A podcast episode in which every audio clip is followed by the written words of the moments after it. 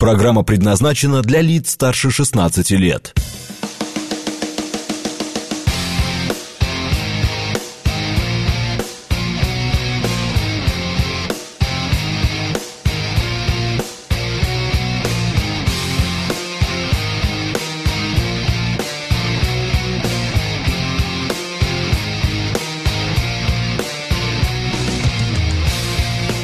Девять часов 7 минут в Москве.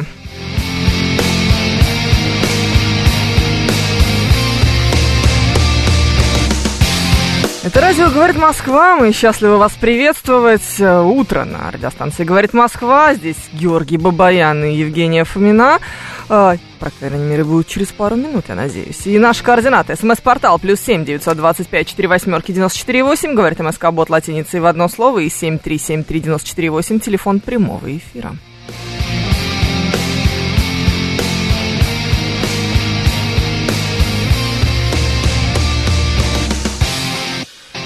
Еще у нас идет трансляция в нашем телеграм-канале, в нашей группе ВКонтакте, на нашем YouTube-канале. Все это ведет Юлия Варкунова. Вы можете присоединяться к нам там.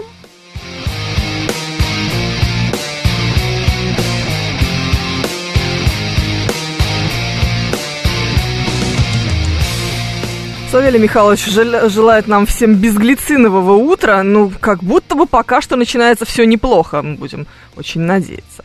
Виталий Филе тоже здесь уже поздравляет Анну с ее днем рождения. Как очередным, как она говорит, 37-летием. О, это прекрасно. Анну мы действительно тоже все вместе поздравляем.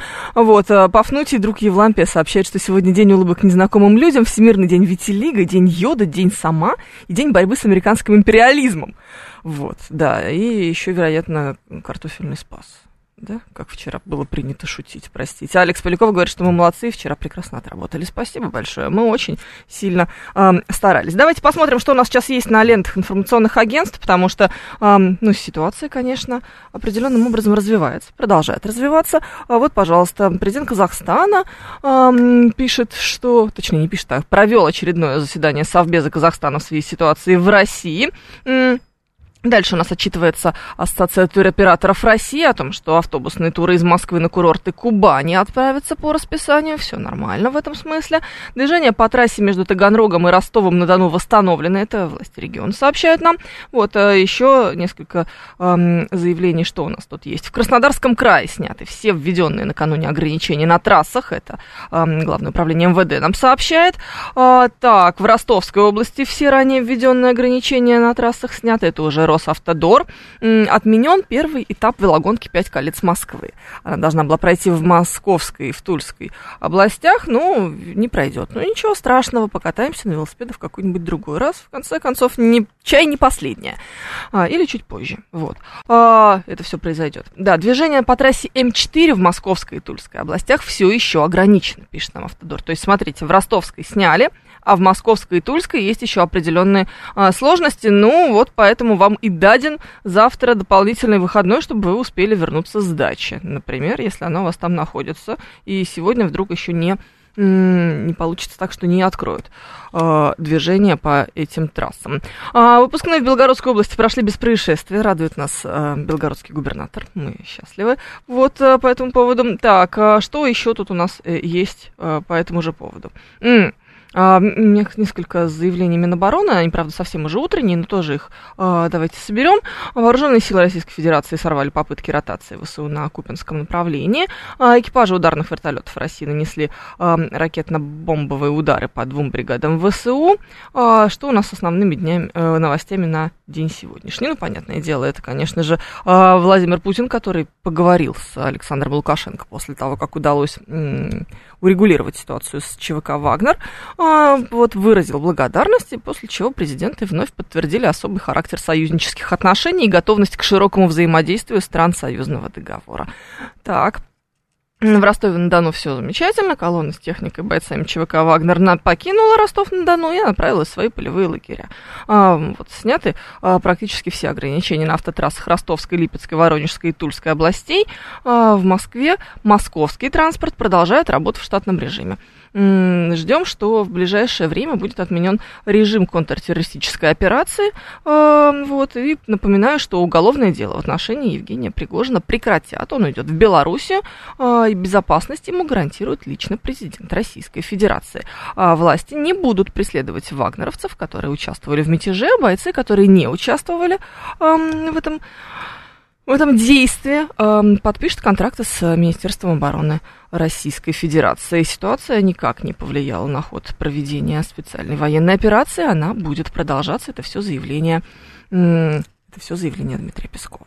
Так, что у нас еще тут есть? 7373948, телефон прямого эфира, плюс 7-925-48-94-8, номер для ваших смс-сообщений. Говорит МСК-бот латиницей в одно слово. Это мы с вами в Телеграме. Так, ничего себе, Евгений 135-й, какой неприятный кровожадный человек. Пишет, что запасся вчера попкорном, чтобы смотреть, как будут мочить уркаганов вагнеровцев. То есть вам серьезно хотелось, чтобы пролилась кровь, да? Какой вы классный, милый, чудесный, замечательный. Лучше бы вы бухали, мне кажется, Евгений 135-й. Серьезно, это как будто бы... Может быть, вы бы тогда добрее были, например. Вот. Как дела у тех, кто улетел в Стамбул за 300 тысяч? Я хочу, чтобы мне позвонил кто-нибудь из этих людей, которые купили себе билеты за 300 тысяч в Стамбул, за 200 тысяч в Ереван и еще какие-нибудь сумасшедшие билеты. Их было много. Самое интересное, что они же ведь улетели и летели какое-то время. А потом приземлились и такие, оп, а все закончилось. Вот я хочу видеть их лица в этот момент. Это, согласись, вот было бы просто потрясающе. Просто великолепно. Абсолютно. Так, что будет с самой ЧВК? Вот мы будем выяснять. Самые, да, собственно говоря, интересные. Будет ли Пригожин руководить действиями своей частной военной компании, находясь на территории Беларуси? И будет ли она дальше принимать участие во-первых, в спецоперации на Украине, а во-вторых, в определенных военных действиях, которые ведутся за пределами нашей страны в других регионах, там, где они традиционно начинают это все делать? Так, пустые полки в магазинах все скупили, но это совпадение, просто магазин закрывается, продают остатки, можно поспекулировать. А Григорий из Питера просто-таки дал огромное количество сообщений, фотографий с пустыми совершенно полками в магазине. Но на самом деле я не удивлюсь, Григорий из Питера, если этот замечательный магазин... даже не закрываясь, выглядел бы таким образом. Потому что народ наш, тем не менее, все равно пошел и немножечко закупился.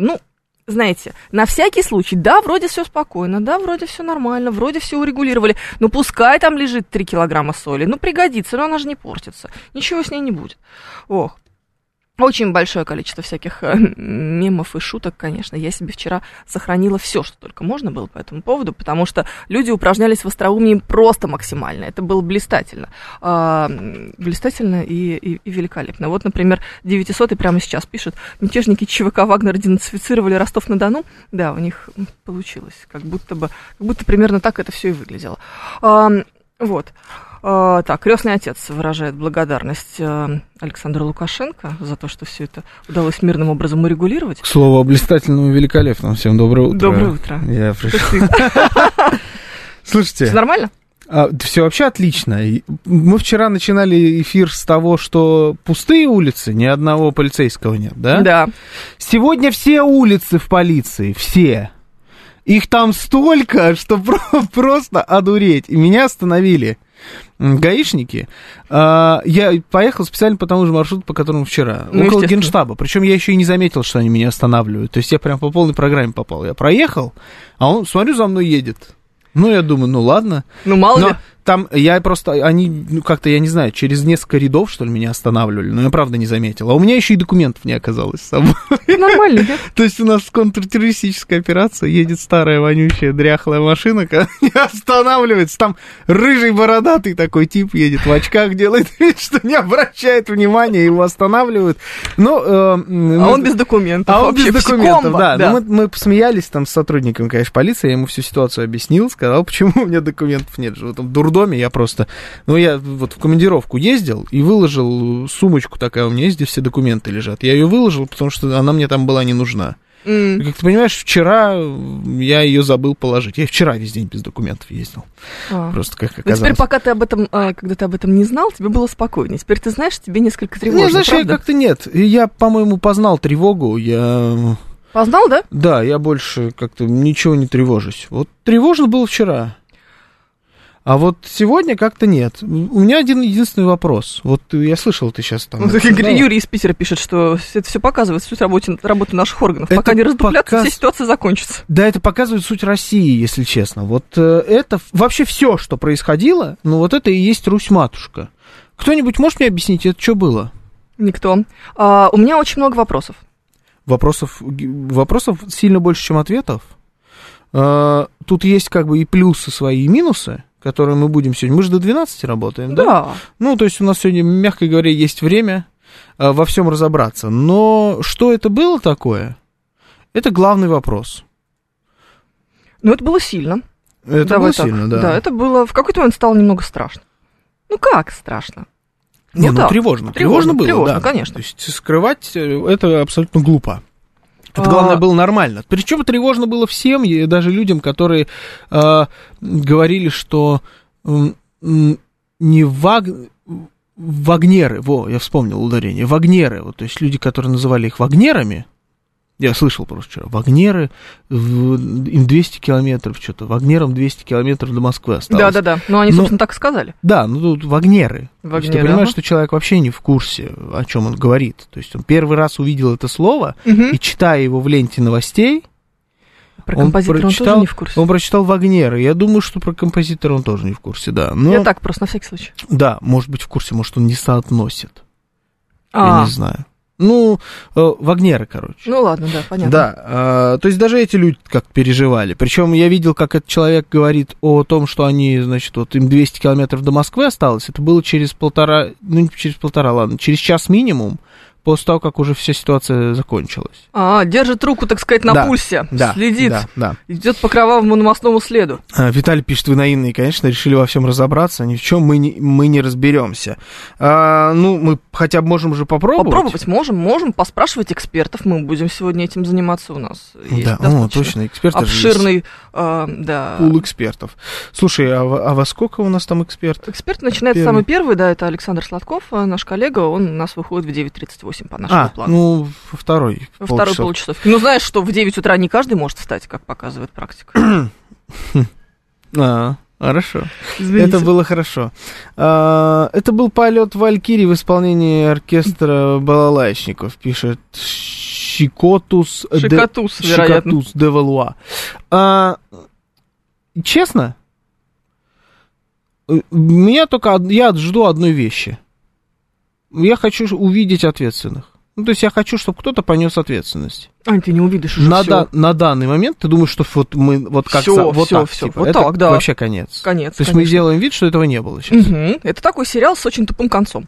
Ага, ну это не сериал, это какая-то короткометражка. Короткометражка, да.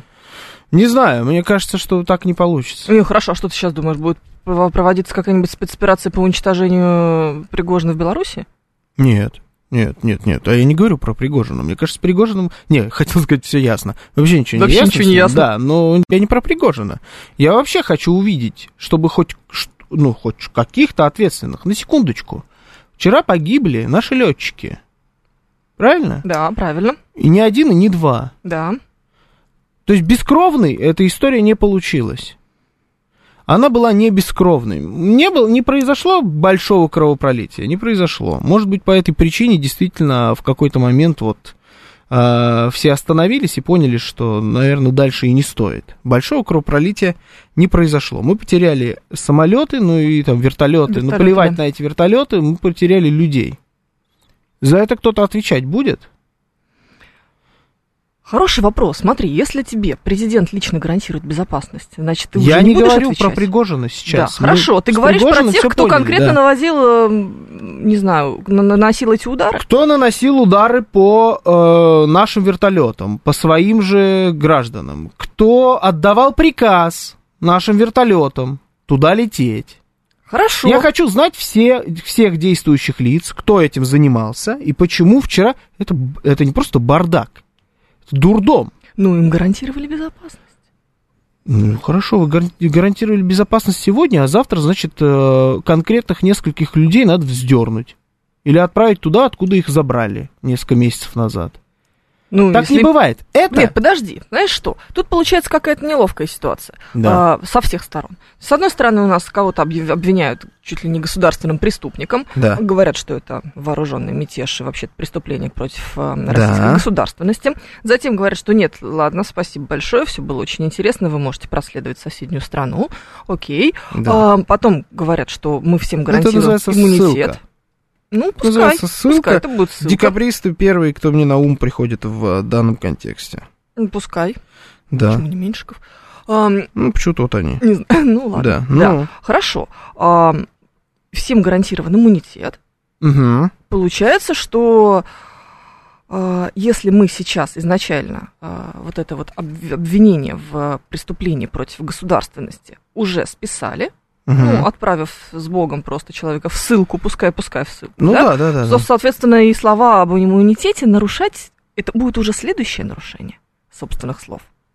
Я и говорю, здесь на нескольких уровнях мне хочется знать ответственных за все за это. Объясните мне, кто ответственен за то, что профукали такую инициативу от Вагнера? Почему я сейчас получаю информацию о том, что ЦРУ, например, знали о том, что Вагнер что-то планирует, что они накапливали резервы, но они понять не могли, для чего они это делают. Ну, я думаю, что они до сих пор не поняли. Вообще, в принципе, прекращайте понимать так. Россию. Сейчас ЦРУ могут говорить все, что угодно. Да, хорошо. Постфактум. На самом деле, мне наплевать все знали, да. Наплевать мне на ЦРУ. Где ответственны за то, что профукали мятеж и предательство? Кто за это ответственен? Кто ответственен, кто контролировал, кто изначально ответственен за Пригожина? Кто его куратор? Кто ответственен за то, что эти люди дошли почти до Москвы, не встретив вообще сопротивления? Ну, давай так, почему не было встречено сопротивление, в общем-то, объяснимо. Так, тогда объясните мне, почему были сбиты вертолеты, если вы им не сопротивляетесь, если вы идете, и в этот момент они идут, а вы в этот момент договариваетесь, ведете переговоры, и у нас картофельный спас намечается, да, как вчера весь интернет шутил, тогда объясните мне, почему погибли наши летчики, это элита. Это лучшие из лучших, лучшие из нас. Вчера погибли. Если, ладно, хорошо, они погибли, тогда объясните мне, за что они погибли? Вчера было о чем? Ну вот смотри, тебе говорят, что спрашивать нужно с тех, кто отдавал приказы вертолетчикам. Но это мы сейчас будем добираться. Угадайте, куда мы придем в результате. Куда-нибудь придите. Ну, слушайте, куда-нибудь придите. То, что вчера было, это, честно говоря, позорище. Позорище на весь мир. Мы продемонстрировали, что у нас вообще в любой момент тут может произойти что угодно. Ну, это как-то Александр II... Тоже неудивительность. Да, Александр II говорил, да, легко править Россией, тут бесполезно. Ну, вот это вот оно. Да, вчера было, действительно. Весь мир такой... Главное, мне понравилась, конечно, реакция всего мира, когда они такие... Переворот! Военный переворот у Путина! О, пошел Пригожин! Мятежники! Люба Соболь вчера, она до сих пор не протрезвела. Она вчера твитила, она вообще в очко, по-моему. Полная. Она такие вещи писала. Она начала с того, что хочет домой в Россию. Вот да, ее только всё. Здесь и не хватало. И потом она пошла, они все были, Ходорковский такой, Пригожин. Все иноагенты. My brother from another mother. Все, давай, топим. Американцы, британцы, немцы, все там, все, мятеж. А вечером, я уж про хохлов молчу, а вечером они такие, а что? А он просто развернулся. А Лукашенко опять тут, да, откуда-то взялся, что произошло? И они реально одурели. Я серьезно, я вижу прям вот этих редакторов, которые сидят в там, редакции какой-нибудь Fox News. Вот они в ньюсруме сидят и думают, а мы что должны сейчас говорить? А кому звонить? Знаешь, вот продюсер сидит, а какому эксперту звонить? Это кто должен быть? Таролог, политолог? Не, таролог, отличная тема. Слушай, таролог, вот нормально, да. По-моему, даже потусторонний мир не может объяснить то, что происходит. Не может, но это единственное, знаешь, хотя бы хоть какой-то путь хоть в куда-то. Потому что политолог, военный корреспондент, это все мимо.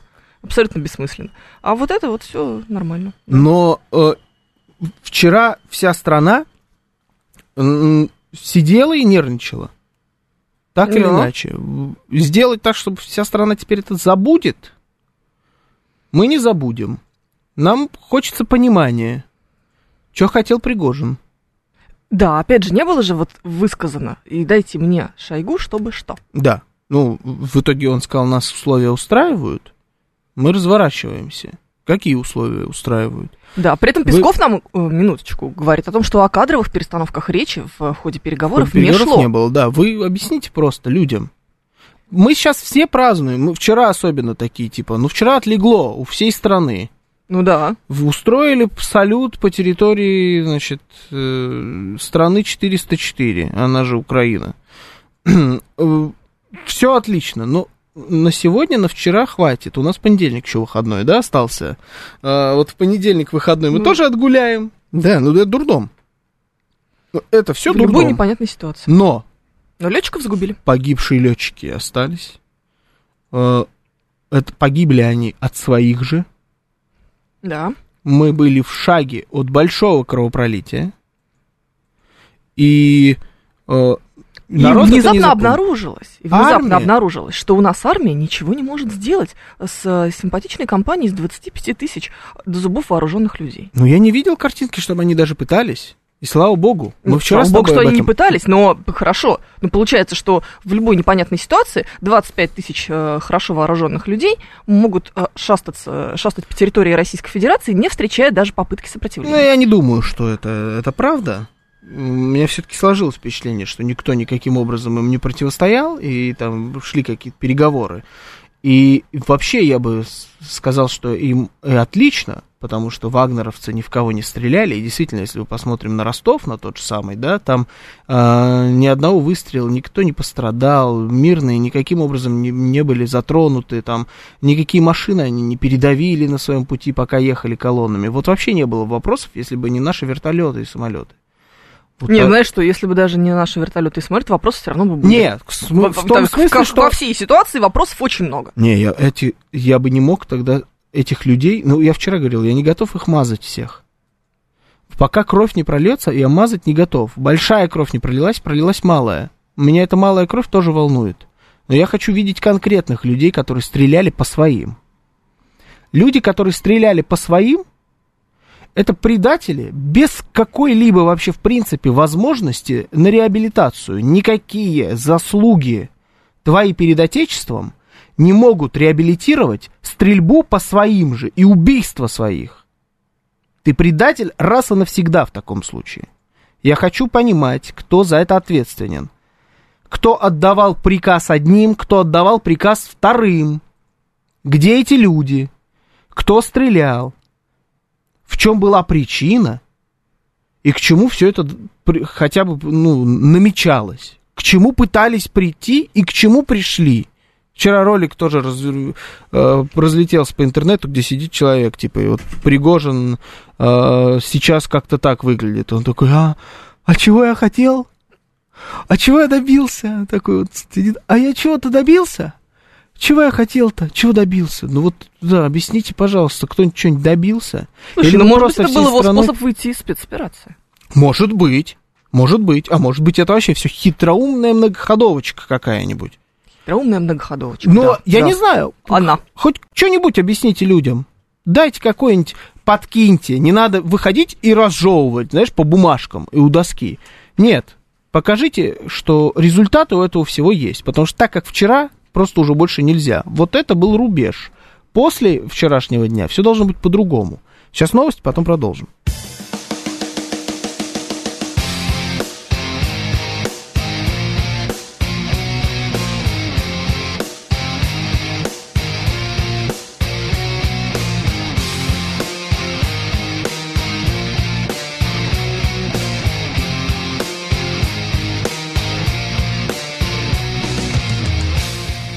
Девять 9:35 в Москве.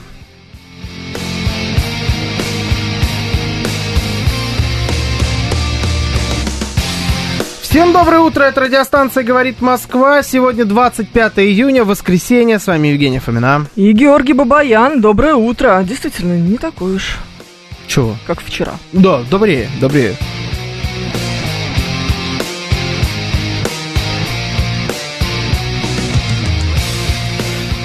Наши координаты. СМС-портал 925-48-94-8. Телеграмм «Говорит МСК-бот» и звоните 7373-94-8, код 495.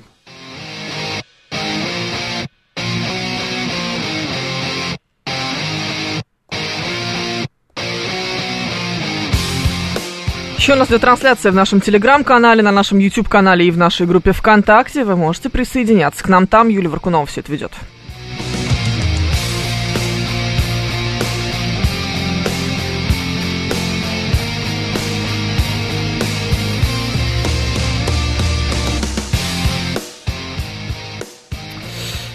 Назовем это учениями по готовности страны к мятежу и способности насмешить весь мир. Можно подумать, у нас таких, без таких учений не получается. Да, но вот если по поводу насмешить весь мир, я не думаю, что мы его насмешили. Я думаю, что, если честно, мы их даже еще сильнее напугали. Ну, они поняли, что это вообще непонятно, что. Во-первых, мы видели, как радовались там всякая наша либеросня и хохлы, и это все тут понятно, да? Кстати говоря, здесь мы умудрились... Сири, привет, доброе утро. Здесь мы умудрились выйти даже победителями из этой ситуации. Да, набирай. Потому что мы вошли во вчерашний день с их перемогой нашей зрадой, а вышли наоборот. То есть они были на подъеме с утра, на бешеном, а в итоге супер разочарованными вышли из этой ситуации. А мы, наоборот, вышли на подъеме. Эмоциональном.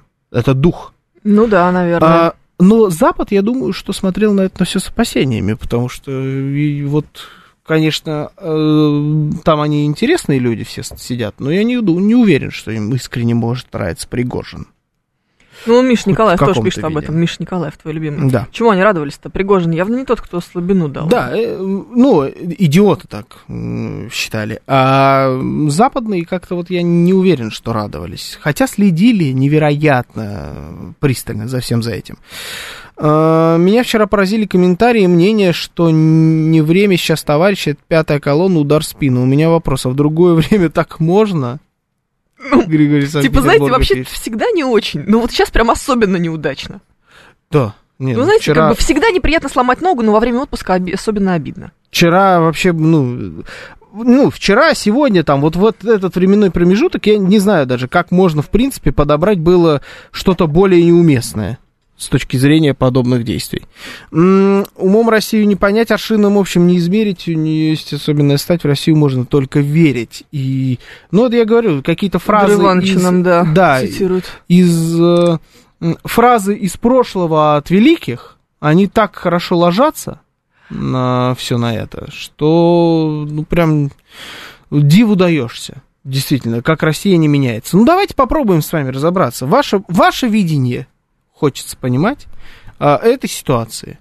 Что это вчера было и чем оно закончилось? Куда мы вот в итоге после вчерашнего дня все вместе с вами шагнули? 925-48-94-8, Телеграм «Говорит МСК-бот», звоните 7373-94-8, код 495, слушаем вас. Здравствуйте, доброе утро. Здравствуйте. Здравствуйте, Евгений Георгиевич. Ну вот я вчера тоже везде ничего не понимал, но после отхода этой организации я воспринял это следующим образом. Это была инсценировка, это по сути повторение того, что было в 91 году. Тоже вводили войска, и никто не понимал, зачем они вошли, что они собирались свергать. Вот ясно, что у Пригожина не было мысли, так сказать, свергать московское руководство. Это, скорее всего, кому-то захотелось снести наше государство. Это вот Анна вчера позвонила, очень хорошо сказала. Вот, я не поверю то, что действительно у Пригожина были мысли, чтобы, так сказать, устроить в Москве переворот. Вот, это просто его попросили устроить такую, так сказать, инсценировку, которая бы взбудоражила общественное мнение. Вот, и после таких вещей понятно, что бывает, там, как Ельцин сказал, что вот теперь моя задача сделать так, чтобы этого никогда не повторилось, и он именно этот путч использовал как главный аргумент, чтобы снести Советский Союз. Точно так же сейчас вот у Путина много очень недоброжелателей вот, в высших органах управления. Вот, скорее всего, они специально устроили это, чтобы для вот им... Ну, понятно, да, вот хороший вариант. А тогда объясните, а зачем надо было убивать столько наших летчиков? Я вот не знаю про летчиков ничего, вот я только это... Ну, вот понятно. Вот я понимаю версию. Инсценировка, многоходовочка, там, прогрев, там всякие разные термины используют. Понимаю версию. Объясните, пожалуйста, меня не укладываются здесь уникальные несколько наших там вертолетов, да, и просто жизни наших военных. Ты знаешь, сейчас будет очень цинично, наверное, но, скорее всего, это, ну, так вышло. Ну, если это инсценировка. Не могло выйти увлеклись. У вас с БТРом, с Тигром там, или как эта машина называется, вот что-нибудь, вот... Увлеклись. Ну, чё себе увлеклись. Ну, вот мы даже вот в инсценировку не можем. Угу. Конечно, характерно, я не знаю, это задумка была вчера, вот как ты думаешь, или это просто так совпало, что они в цирке в Ростове засели? Нет, ну это просто за гранью. Ну, если это инсценировка, объясните мне, я не был никогда в Ростове. Место, где они вчера обитали. Вот может быть, стратегически важное какое-то, Центр управления войсками, да. И цирк, это одно место, это рядом. То есть тогда это просто забавное совпадение судьбы, то, что это все происходило в цирке. Если нет, тогда я понимаю задумку, они же там называли все это тувинским цирком. Да. Вот, может быть, тогда это такой вот своеобразный троллинг. Ну вот нам пишут в чате, что цирк там рядом. Цирк рядом. Ну, тогда это потрясающе абсолютно. Тогда это просто тупо кино. Это сюжет, это сценарий. Если это просто так совпало, если это не троллинг. Если это троллинг, это просто хороший троллинг. Если это совсем рядышком, пишет Сергей, ну, тогда это волшебство. Слушайте, серьезно, что вчерашняя ситуация началась с взятия цирка. Напротив цирка Телеграф, пишет нам Эндрю Первый. Ростовчанин, как мы помним. Да, и штаб рядом с цирком. Соседние здания. Ну, тогда песня. То, что штаб тоже рядом с цирком, это, конечно, интересное совпадение. Ну, да? Ну что теперь, цирк надо куда-то переносить, что ли? Ну, согласись, красиво. Красиво. Ничего не скажешь. Цирк, да. Там, танк вот в цирке, который типа застрял, хотя на самом деле не застрял там, да, просто стоял. Да, ну... Просто потрясающе абсолютно. Давай еще один звонок. Давай, слушаем вас. Здравствуйте, доброе утро. Доброе утро. Здравствуйте.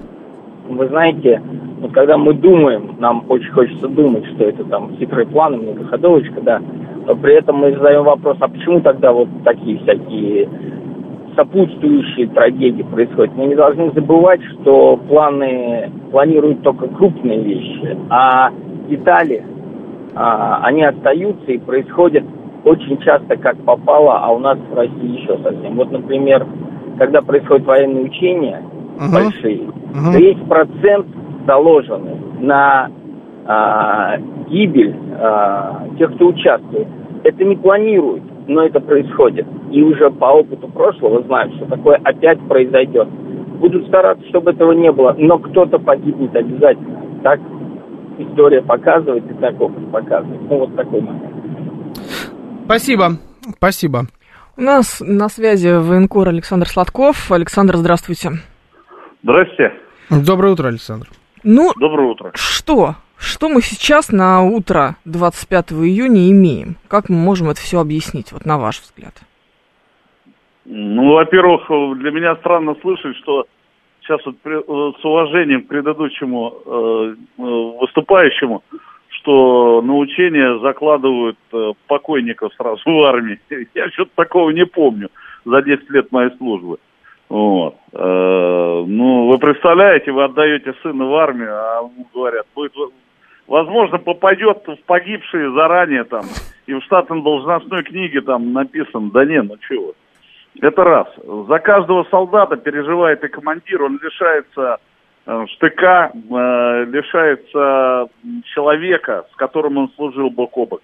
Ротный, взводный, это трагедия, кто-то везет тело домой. Да нет, это не просто так.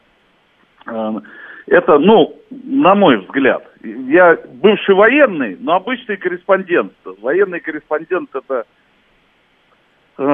Шолохов, это Симонов, вот эти военные корреспонденты. Парни, то, что касается сегодняшней ситуации, ну, вы какой аспект от меня, какой аспект вас интересует больше всего? Смотрите, Александр, ну для начала хочется понять, на ваш взгляд, это что было?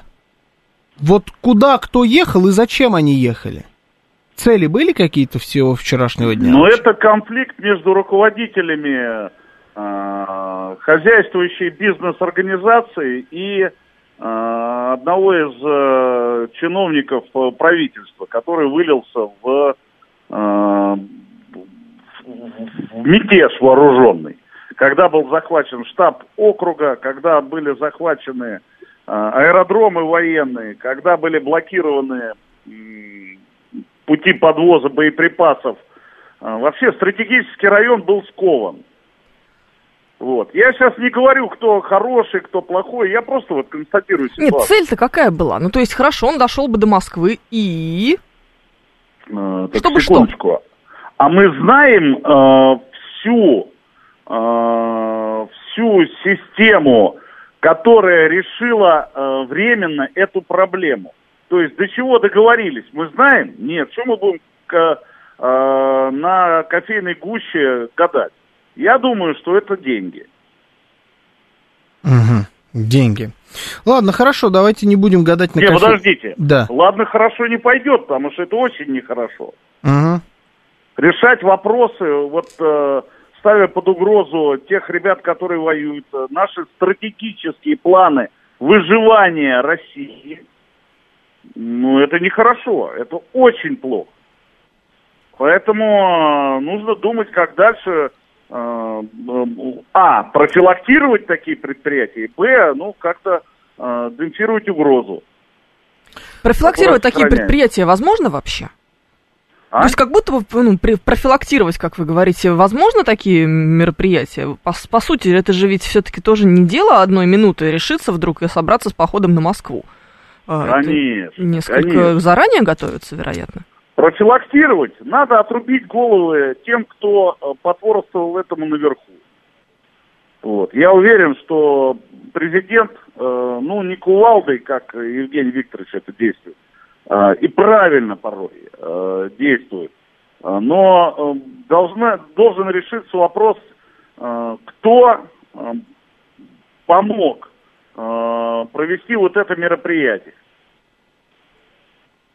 Если Евгений Викторович не дошел 200 километров до Москвы и с ним заключили договор, значит, этот договор удовлетворил частную военную компанию «Вагнер» и конкретно Евгения Викторовича Пригожина. Но также эта логика в этом есть? Логика определенно точно есть, но его что-то удовлетворило, может быть, деньги, да, он сам об этом сказал. Тут дальше я матерком могу произнести, кто его знает. Ну да. Нам же не доложили это, боже мой. А вот мы люди всего. Вот мы люди обычные, простые, журналисты и не только, увидим хоть какую-то, на самом деле, хоть какие-то последствия. Вот что-то такое, что мы сможем пощупать и обсудить. Полетят, может быть, публично какие-то головы, может быть, все-таки какие-то перестановки, не перестановки в разных структурах. Сказали. Я желаю видеть эти головы на колу вдоль красной стены нашей кремлевской. Я желаю. Это раз. Второе.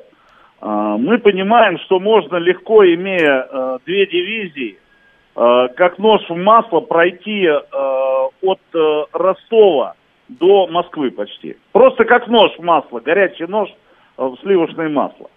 Просто. И никто не остановит. Нелепые... пулеметные гнезда, обложенные мешками, сбитые 6 вертолетов, самолет, 15 погибших летчиков. Речь идет о том, что, вообще-то не только противовоздушной обороной жила безопасность страны. Второе, наша военная контрразведка, что это? Третье. Что это за Чабан-Махи-Карамахи, закрытое государство, которое вооружено и называется тыловым районом частной военной компании? Это что за закрытое государство? Да, там все под номерами, мы не знаем, кто там, что там. Вот. Ну, смотрите, Александр, я сейчас закончу. Выводом может стать... Как минимум, скорейший закон, принятый о территориальной обороне. И причем отряды территориальной обороны должны быть не только в Брянске, Курске, Белгороде, а они должны быть везде. Это должен быть резерв надежный и власти муниципальной, и власти федеральной. Надо быть сильным для того, чтобы плевать на опасности. Мы не можем сейчас плюнуть на опасность. А если сейчас Евгений Викторович скажет, ой, что-то мне не нравится в Беларуси, и опять хренак через Смоленск в Москву. Ну, наши слушатели пишут о том, что мы не можем сделать далеко идущие выводы, просто потому что это же не враги шли к Москве, а свои же, поэтому это немного другое. Нет, это свои ребята. Вы какого года рождения? 90-го. 90-го. Я в 87-м выпустился из училища и в 92-м уволился. В 92-м абсолютно свои же ребята в одном нашем боксерском клубе состояли один в одной организации ОПГ, вторые в другой, и стреляли друг друга, и переезжали машинами, и вообще однокашники. У нас моего друга, чемпиона Московской области по боксу, застрелил его же ближайший друг, Саша Сысоев. Через кресло застрелил за 2000 рублей. Свои ребята абсолютно. И нам что от этого было? На улицах стрельба была, на улицах был бандитизм. Зачем нам возвращаться к этому? Все свои, согласен. И мало того, и потом эти ребята служили в ВДВ, гибли в Чечне, в одних дивизиях, похоронены у нас вот на кладбище. Одни ребята были друзьями, потом врагами, потом вместе воевали. Но как-то... Мне кажется, что это не должна быть настолько вот такая свобода, которая позволяет человеку делать такой выбор. Понятно. Спасибо. Военный корреспондент Александр Сладков был у нас на связи. Спасибо, Александр. Спасибо. Александр Сладков еще и наш коллега, буквально коллега, да. По этой радиостанции, имейте в виду. Завтра, наверное... Я думаю, что, хоть и выходной, мы, по-моему, работаем по нормальной сетке. Поэтому по крайней мере, попытались, да. Да, программа «Александр Военный курьер» выйдет завтра в эфир. Вот так вот. Я согласен, в принципе, с Александром, что свои, не свои, это не имеет никакого значения. То, что они... Я, правда, не уверен, что... я, точнее, точно абсолютно уверен, что они так легко шли, потому что им никто не сопротивлялся. Это просто... Это реально так. Никто в них не стрелял. Мы не видели там каких-то... Вот эти все мешки с песком и какие-то пулеметы. Перекопанные дороги в Липецкой области, бедные, несчастные. Перекопанные дороги. Я, кстати говоря, так и не видел ни одного ролика, где по этим дорогам кто-то, например, переезжает, проезжают они, эти дороги, или останавливаются, идут в обход. Не видел. Я видел одну единственную, если честно. Одно единственное видео, где копают дорогу. Я видела... В основном фотографии, где она уже перекопана. Да, и одну фотографию. Одно видео, одну фотографию. Я видел одно видео, где такие помятые КАМАЗы стоят, которые... Да, как будто бы их раздвинули. Одно видео, еще раз. Я видел фотографию, мне кажется. Нет, видео. Да, я видел одну фотографию обломков вертолета, справедливости ради. Угу. Я видел ролик, где вертолет уворачивается от ракеты. И так-то, в принципе, все. Из чего-то, что... понятно, и 3-4 фотографии одни и те же, где якобы на подходах к Москве выстраиваются блокпосты с пулеметами и мешками с песком. То есть я большого количества таких вещей не видел. Да, в отличие, например, от фотографий, от роликов из того же самого Ростова. Их было в огромном количестве. Там сомнений никаких не было. Потому что в Ростове это снимали все, кому не лень. Просто выходишь на улицу, начинаешь снимать, да. Да, там, то же самое, например, на мой взгляд, вообще блистательную работу вчера провел коллега наш с тобой, Рома Косарев, корреспондент «Арти», который туда приехал, насколько я понимаю, сразу же из Донецка. И весь день... Чуть ли не... я вообще где я не залезал, в какой канал я не залезал, если это журналистский материал, то это Ромин был материал. как будто других больших каналов, там, и СМИ, и корреспонденты туда добраться не успели. Рома успел, и весь день это там освещал, вот прям с раннего утра до самого отъезда, значит, Вагнера из штаба. Ну и просто обычные люди снимали мы, вот поэтому у нас там была куча роликов. Остальных роликов было мало. Я не пытаюсь нагнать какую-то конспирологию, я просто констатирую факт, так оно и было. Прошли они потому, что их не останавливали, я к этому склоняюсь. Вы можете верить во что-то другое. Ответов я все равно пока не получил, что это такое было. Не, ну смотри, объяснение-то на самом деле у нас вполне официальное по поводу того, почему они прошли. Мы их не останавливали, потому что все это время велись переговоры. Да, я ну, то есть такое пока велись переговоры, они продвигались. Да. То есть пока вот не было никакой договоренности о том, что они заканчивают свой поход и останавливаются. С другой стороны, много было вопросов из, ну, таких, а почему они, собственно, двигались в процессе переговоров? Могли бы остановиться, переговорить, и потом уже разобраться, идти им вперед или двигаться назад. Пригожин, я правильно понимаю, он никуда не двигался? Нет, он сидел в Ростове. Он сидел в Ростове. Да. Были просто вопросы, где Пригожин в эти моменты. Пригожин как сидел там, в штабе, так и продолжал сидеть в окружении своих вагнеровцев и военных Министерства обороны Российской Федерации. Да. Отличная схема, конечно. Ну, и в этот момент он с ним, видимо, по телефону разговаривал Лукашенко. Да, и Евкуров где-то еще там был. Ну, видишь, с Евкуровым не получилось. Он приехал сам, да. Получилось. Он приехал или он там был? Вот тоже непонятно. Мне кажется, вот кто-то был. Говорил, что приехал. Не, ну Евкуров крутой, как бы. Тут вопросов никаких нет. Это живая легенда. Вопрос, почему другие люди? Где те, к кому обращался-то, кстати говоря, Евгений Викторович Пригожин? Я так и не увидел. Нет, мы так и не увидели. Ни вчера, ни сегодня, ни Сергея Кожугетовича, никого. Ну, у нас, получается, за министра обороны отдувался президент, правильно? Такая схема. Смотри, значит, отдувался. Ну как? Тебе президента мало? Тебе президент вышел, все сказал.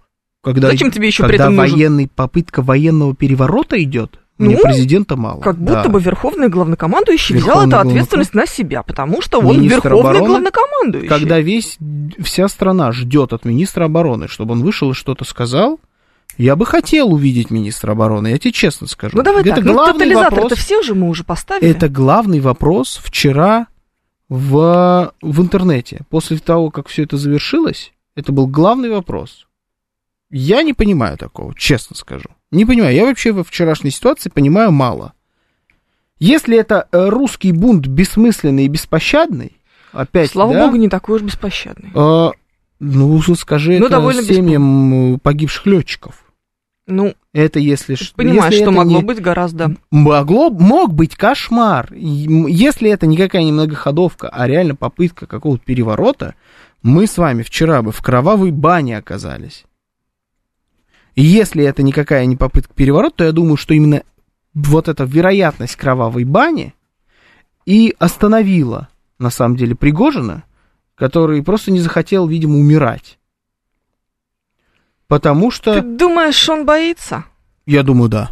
Но именно поэтому он отправлен в ссылку. Да, я думаю, что он... Ну, я не знаю, боится или не боится, но умирать я уверен, что он не хочет, да. Ну, потому что все это выглядело так, что вот если сейчас нет, то ну просто вот мочить жестко всех, из всех видов вооружений. 10 утра в Москве, новости потом продолжим. Программа предназначена для лиц старше 16 лет.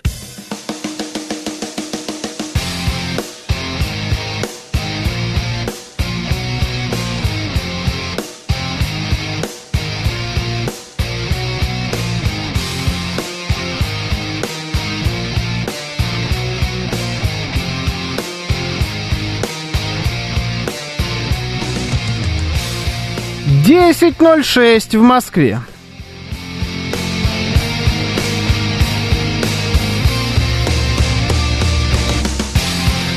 Всем доброе утро, это радиостанция «Говорит Москва». Сегодня 25 июня, воскресенье. С вами Евгения Фомина. И Георгий Бабаян. Доброе утро.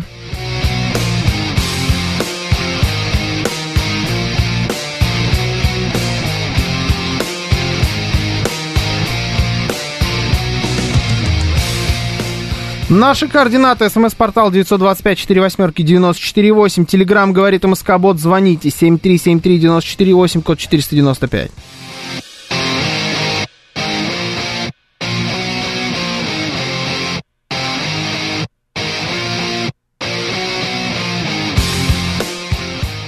еще у нас идет трансляция в нашем Телеграм-канале, в нашей группе ВКонтакте, на нашем YouTube-канале. Вы можете присоединяться к нам везде. Юлия Варкунова это ведет.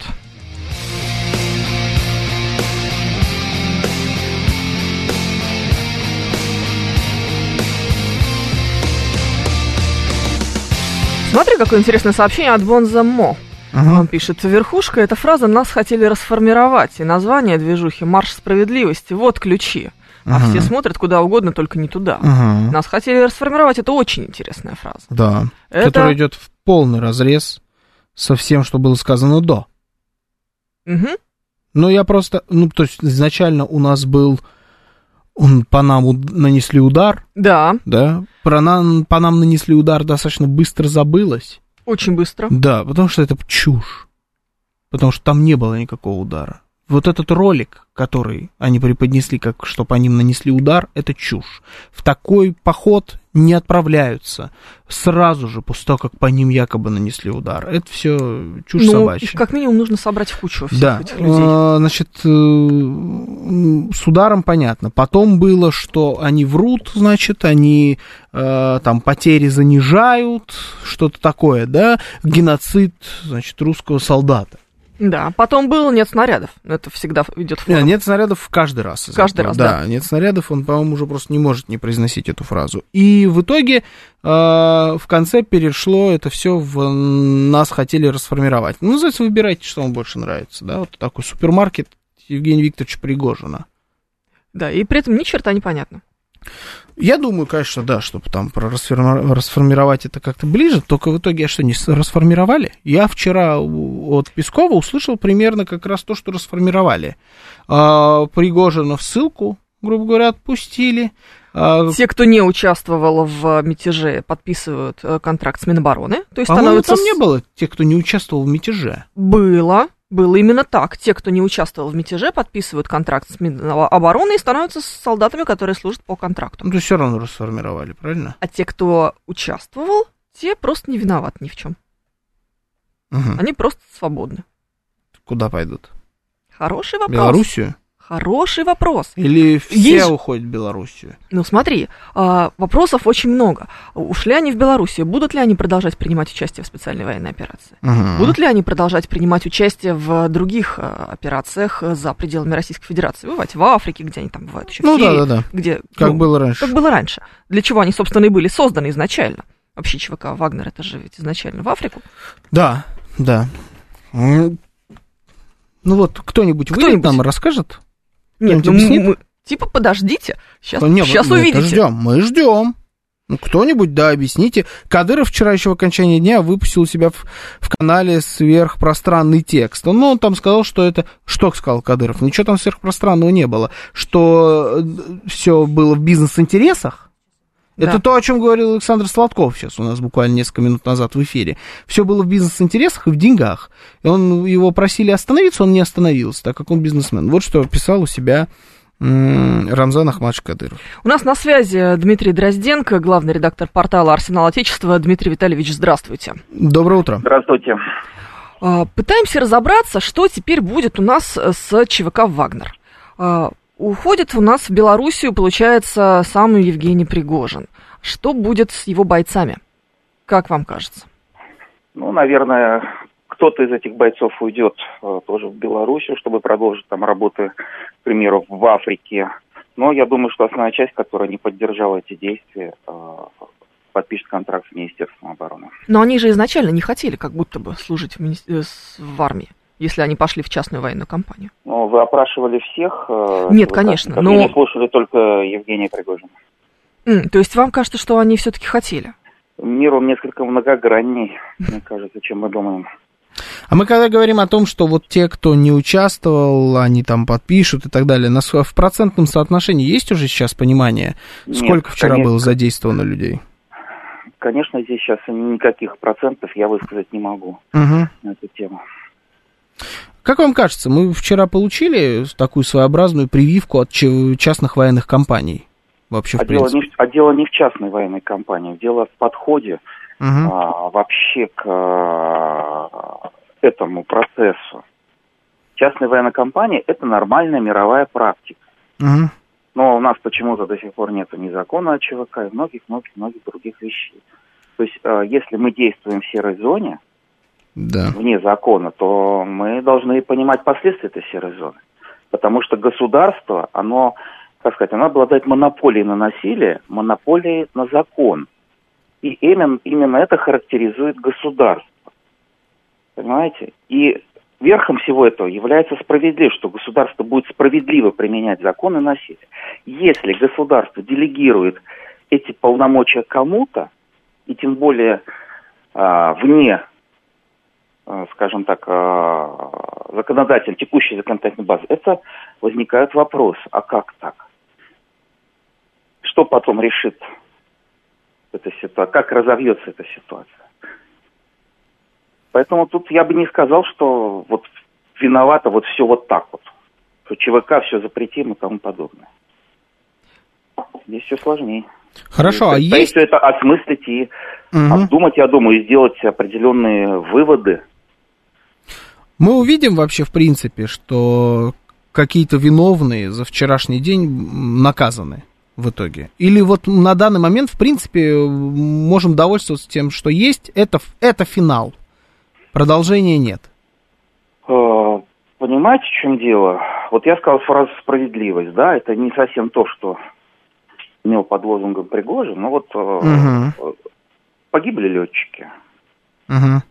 Мы потеряли за этот день техники больше, чем за все наступление Украины. Людей. Вот и вопросы, то есть. Ну хорошо, а кто тогда? Эти люди. Это те, кто стрелял по нашим вертолетам, самолетам. Вы задаете мне вопросы, на которые должны отвечать другие люди. Кто должен на эти вопросы отвечать? Государство. Государство. Те, кто облечены властью и полномочиями на эту тему. И они должны отвечать уже с точки зрения не только законности, но и справедливости. Потому что народ, вот то, что произошло, это ножом прошло по сердцу народа. То есть герои вдруг стали мятежниками. Это все не очень просто. Ну, то есть, каковы шансы? Элита начала разбегаться по самолетам. То есть тут вопросов очень много. Каковы шансы, что мы получим ответы на эти вопросы?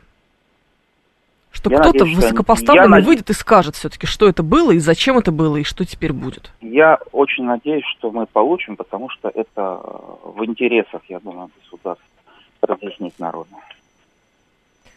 Понятно. Спасибо, Дмитрий Дрозденко, главный редактор портала «Арсенал Отечества» был у нас на связи. Понятно, что ничего не понятно. Давай так, кстати, еще мы вынуждены с тобой оговориться, потому что мы говорим о погибших летчиках, говорят о погибших летчиках наши эксперты, это и Дмитрий Дрозденко, и Александр Сладков.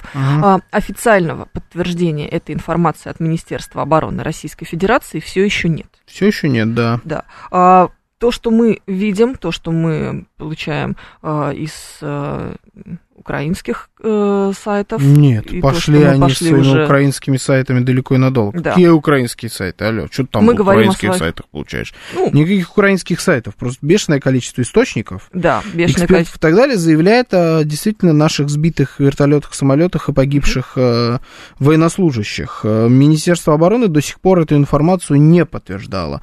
Давайте подождем. Надеюсь, что Министерство обороны даст какую-либо информацию, если эти летчики наши действительно погибли, то... Да нет, если они не погибли, но опровергните, зачем мы хороним людей заранее. Если они не погибли, это прекрасно. Да, это просто будет великолепная новость, и все выдохнут. Если они погибли, тогда быстро дайте нам имена, фамилии наших героев и награды, которыми они награждены посмертно. Ну дайте это, люди ждут. Ну как так? Прошло уже, скоро будут сутки, как первая кровь пролилась. А мы до сих пор не знаем, кто это. Так просто нельзя. Ну нельзя до бесконечности держать людей за дебилов, которые вообще ничего вокруг не видят и ни на что не реагируют. Министерство обороны вчера вообще весь день публиковало только исключительно видеоролики о том, как давят хохлов. Ну как вчера кто-то написал, все, рутина. Снова смотрим, как перемалываем, значит, западную технику под хохлядским, значит, управлением. А вот вчера вот эту рутину и в конце опубликовали фотку. Ну, это стиль такой Министерства обороны. Да-да-да. Кринжовый маркетинг, я его называю. То есть это почерк, ты уже не можешь от него отказаться. Но вот они это продолжают. Это всем такой патриотический кринж, не знаю. Ну, там вот какие-то солдаты такие, типа, сейчас да, даже найду я, что там фраза, там дело во фразе. Вместе едины. Ну, что-то такое. Сейчас, Министерство обороны России. Аня, ну вот смотри. Купянское направление. Новое я просто вижу здесь. В ходе Купянское направление. Это сегодняшние сводки, да, пятичасовые. Да. Сплоченность и единство. Да, сплоченность и единство, точно. Вот как выглядит эта фотка. Ну, бешеное количество лайков под ней. Как бы. Разумеется. Да, но какую-то хочется информацию. На данный момент действительно пока официальной информации нет. И остается пока нет официальной информации, остается надежда, что все не так грустно, как пишут в разных телеграм-каналах. Я в это верю с трудом, но все-таки надеюсь. Слушай, давай так, мы не можем сейчас еще Министерство обороны обвинять в том, что информация медленно до нас доходит. Министерство обороны – это не информационное агентство. Там всегда все какое-то время занимает. Меня это раздражает безумно, мне это надоело. Ну вот создайте уже информационное агентство. У них есть целый канал. У них есть целый канал, там, да, который обновляется раз в пятилетку. Там, ну, в смысле, нет, раз в сутки. Телевизионный канал. А, ты про телевизионный? Да. А, я подумала, ты про этот. Я про телевизионный канал. А, у них есть, да. СМИ. Средства массовой информации отличные. Наши там коллеги работает, там работают. Да, бешеное количество наших с тобой знакомых. Да. Близких весьма. Хорошие журналисты. Дайте им тогда работать. Ну, я не знаю, создавайте информационное агентство. Потому что, когда у тебя страна в шаге от гражданской войны, ну, дай информацию. Люди не понимают, что происходит. Зачем держать людей в неведении? И вы за это ответственные. Это ваша зона ответственности. Это не либерасня попёрла с митингами на Тверской. Ни черта подобного. Это пошли вооруженные люди в военной форме, которые вас в чем-то обвиняют. Вы здесь самые главные вообще в принципе. Вы за это ответственные. Ну, так несите ответственность. Объясните, по крайней мере. Мы избежали большого кровопролития. Слава богу. Слава богу. Мы даже, может быть, еще не осознаем, насколько важно было то, что мы вчера избежали этого кровопролития. Но объясняйте теперь. Пора выходить и делать заявление. Вчера, кстати говоря, достаточно быстро были сделаны заявления того же самого Суровикина. Прям ночью. Да. Прям ночью. То есть вчера как-то вдруг оперативность появилась. И не информационное агентство, но телефон смогли достать. И вот этот, видишь, как Суровикин в конце он так сделал. По столу, типа, закончили. Да. Ну, вообще, это уникальный человек.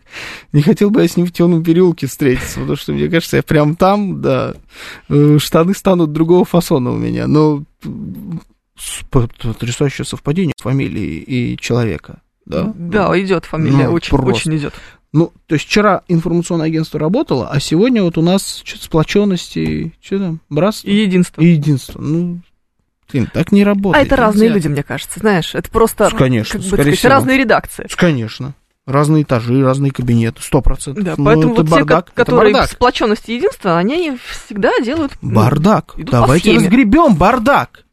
Ну здрасте, раскрасьте. Петухи клюют. Нет, мы умеем разгребать бардак. Когда вот уже сарай горит. У нас уже пол сарая сгорело. В этот момент мы его начинаем не просто тушить, но еще и выкладывать мрамором в этот момент. И он в конце, он становится мраморным. Но сначала он должен наполовину сгореть. Это Русь. Это Русь-матушка. По-другому не бывает. Пора доставать мрамор. Вопрос, мне кажется, в том, что ты узнаешь о мраморе, и мы все узнаем об этом мраморе, только когда его уже окончательно выложат. И то, вполне возможно, нам так и не расскажут, не откуда, подходит. Собственно говоря, он взялся. Ну, так не бывает, ну так не подходит. Ну не как подходит. Не подходит? Так бывает. Не подходит. Мы хотим с тобой жить... это не подходит. Ты хочешь жить в эпоху информационной открытости, а военные хотят жить в информации закрытой, вообще-то есть... Жить так в закрытой информации просто в какой-то момент что-нибудь давайте людям. Сейчас вот плохо тебе прозвучит. Дали. Сплоченность и единство. Киньте кость. Это не сплоченность и единство, это не кость, это черт тебе знает что. Дайте кусочек информации. Я не требую никаких там разглашать суперсекретные вещи. А уже даже вчера, если честно, Вот я не могу сказать, что я прям сидел и ждал, когда выступит представитель Министерства обороны. А, нет, а я сразу похоронила эту идею в своей голове. Ну, а я и не ждал.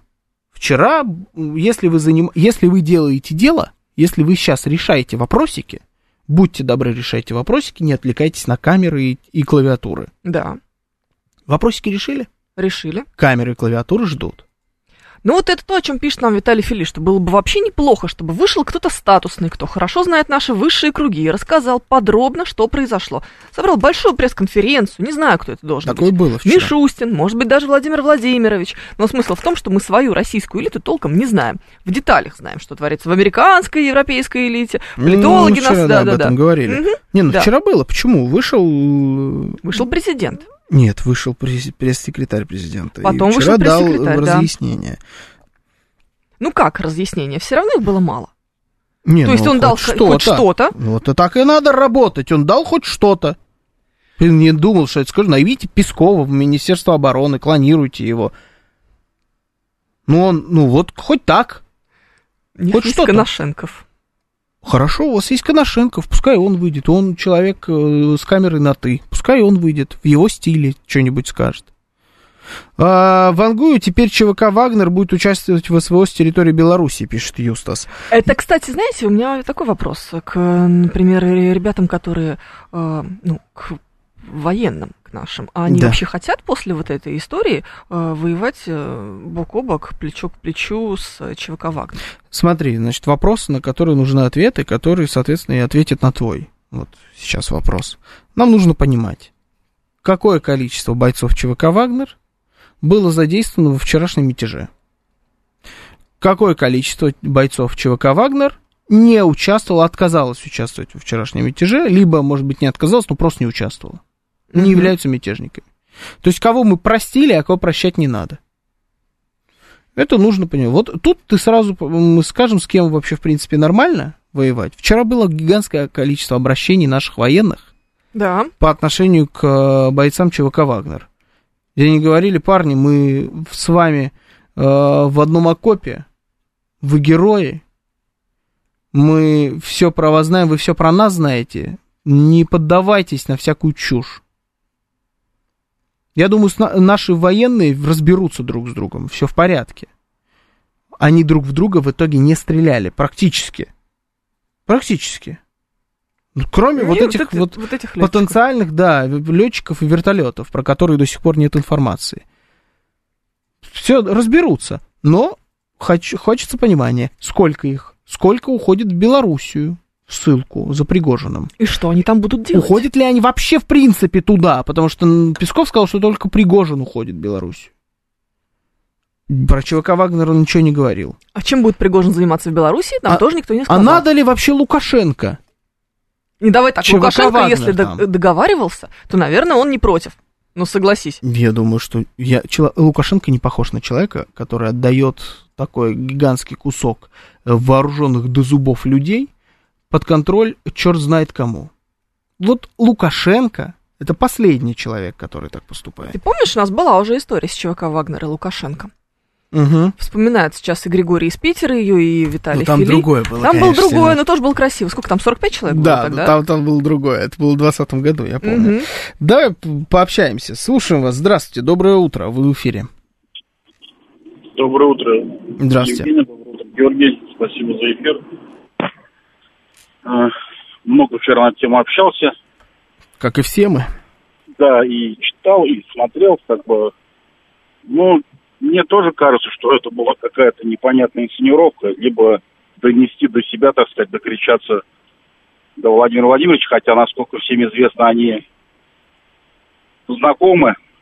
И как-то, опять же, как формирование ЧВК «Вагнер», это же и тема, это тоже известно, что это как-то негласная структура.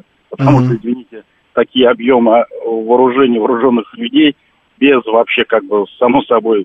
создаться не может.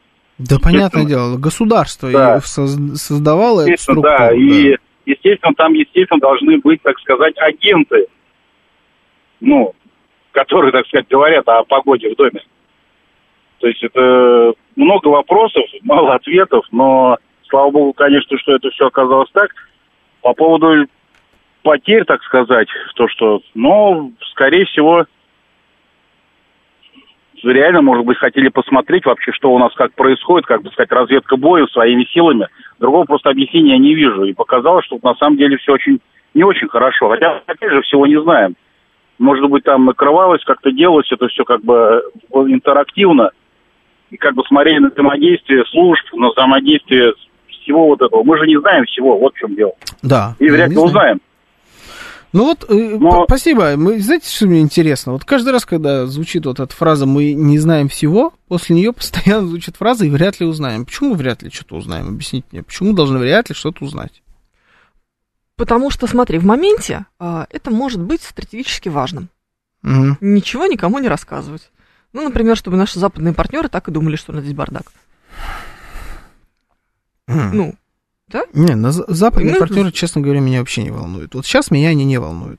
Вчера волновали, потому что они навострили ушки, они уже собирались сюда.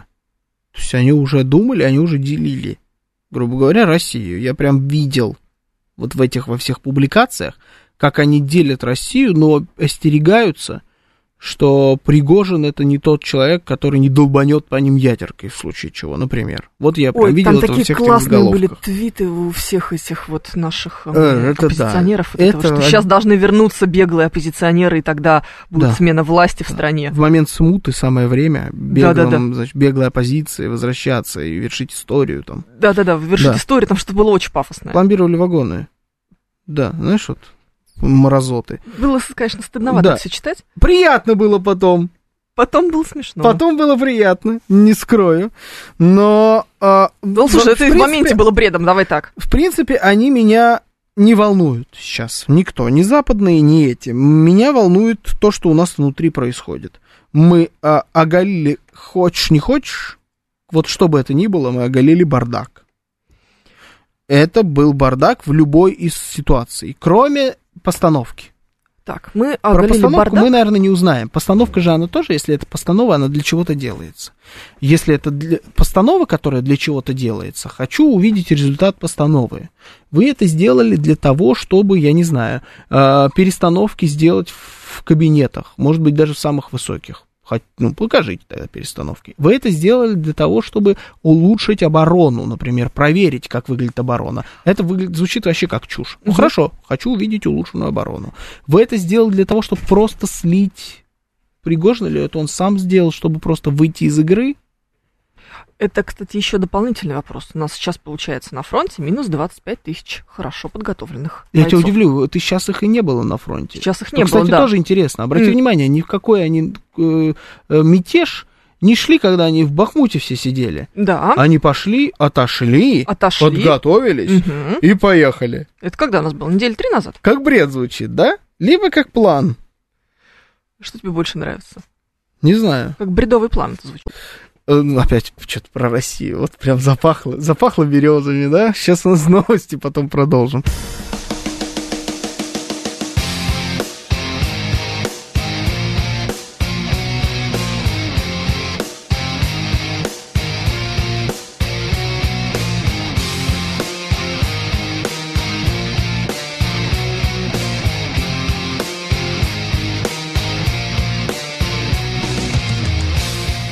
Десять 36 в Москве.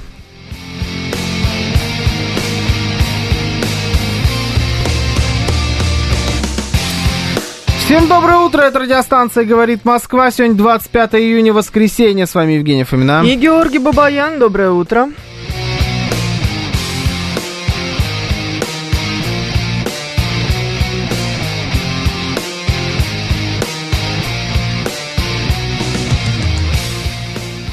Наш координат СМС-портал 925-48-94-8. Телеграмм «Говорит МСК-бот». И звоните 7373-94-8, код 495.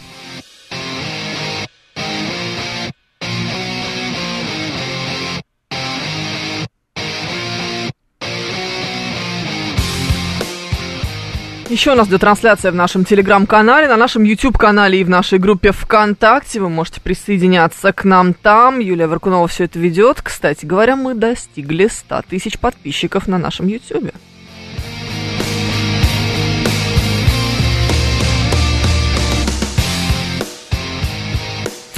Ну, хотели отобрать у Пригожина Вагнер. Вот это интересное предположение от Евгения. Угу. Это мое мнение, он говорит. Это объясняет и слова Кадырова, и нас хотели расформировать. Угу. И еще вариант. Вот Саша Картошкин. Так. Сашка, даже Картошкин. Саша Картошкин. Отсылка, по-моему, ясная, как белый день. Угу. Да? Да. В этот раз это все он. Это все он же, да. План Пригожина ясен как день. Завоевать любовь армии и народа в сражениях на Украине, а потом с ее помощью захватить власть. Вся эта риторика со словами заботы о солдатах для армии, про олигархов для народа. Почему Пригожин в Артемовске ныл про нехватку снарядов, готовился к переговору уже тогда.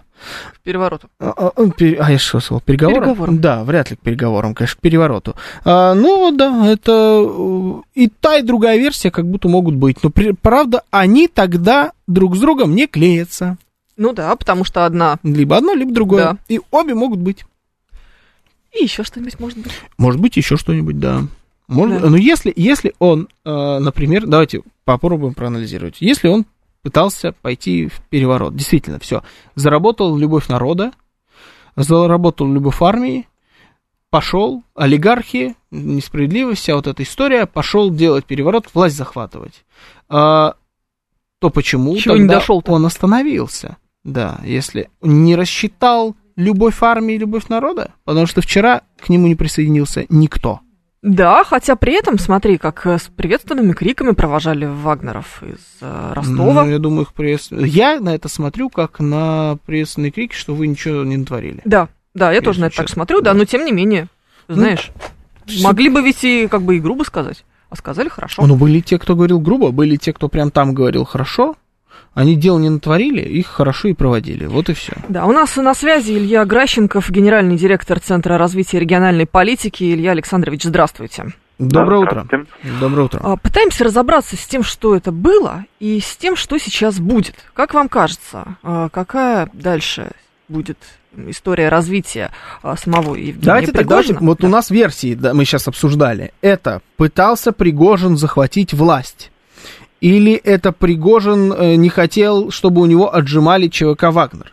Или это Пригожин участвовал в многоходовке. Или он пытался просто выйти из игры таким образом, и он добился в итоге своей задачи. Что вот это было, на ваш взгляд? Ну, смотрите, если, так сказать, дедуктивно идти, прежде всего, выдвигал ли Пригожин политические требования? Да, выдвигал.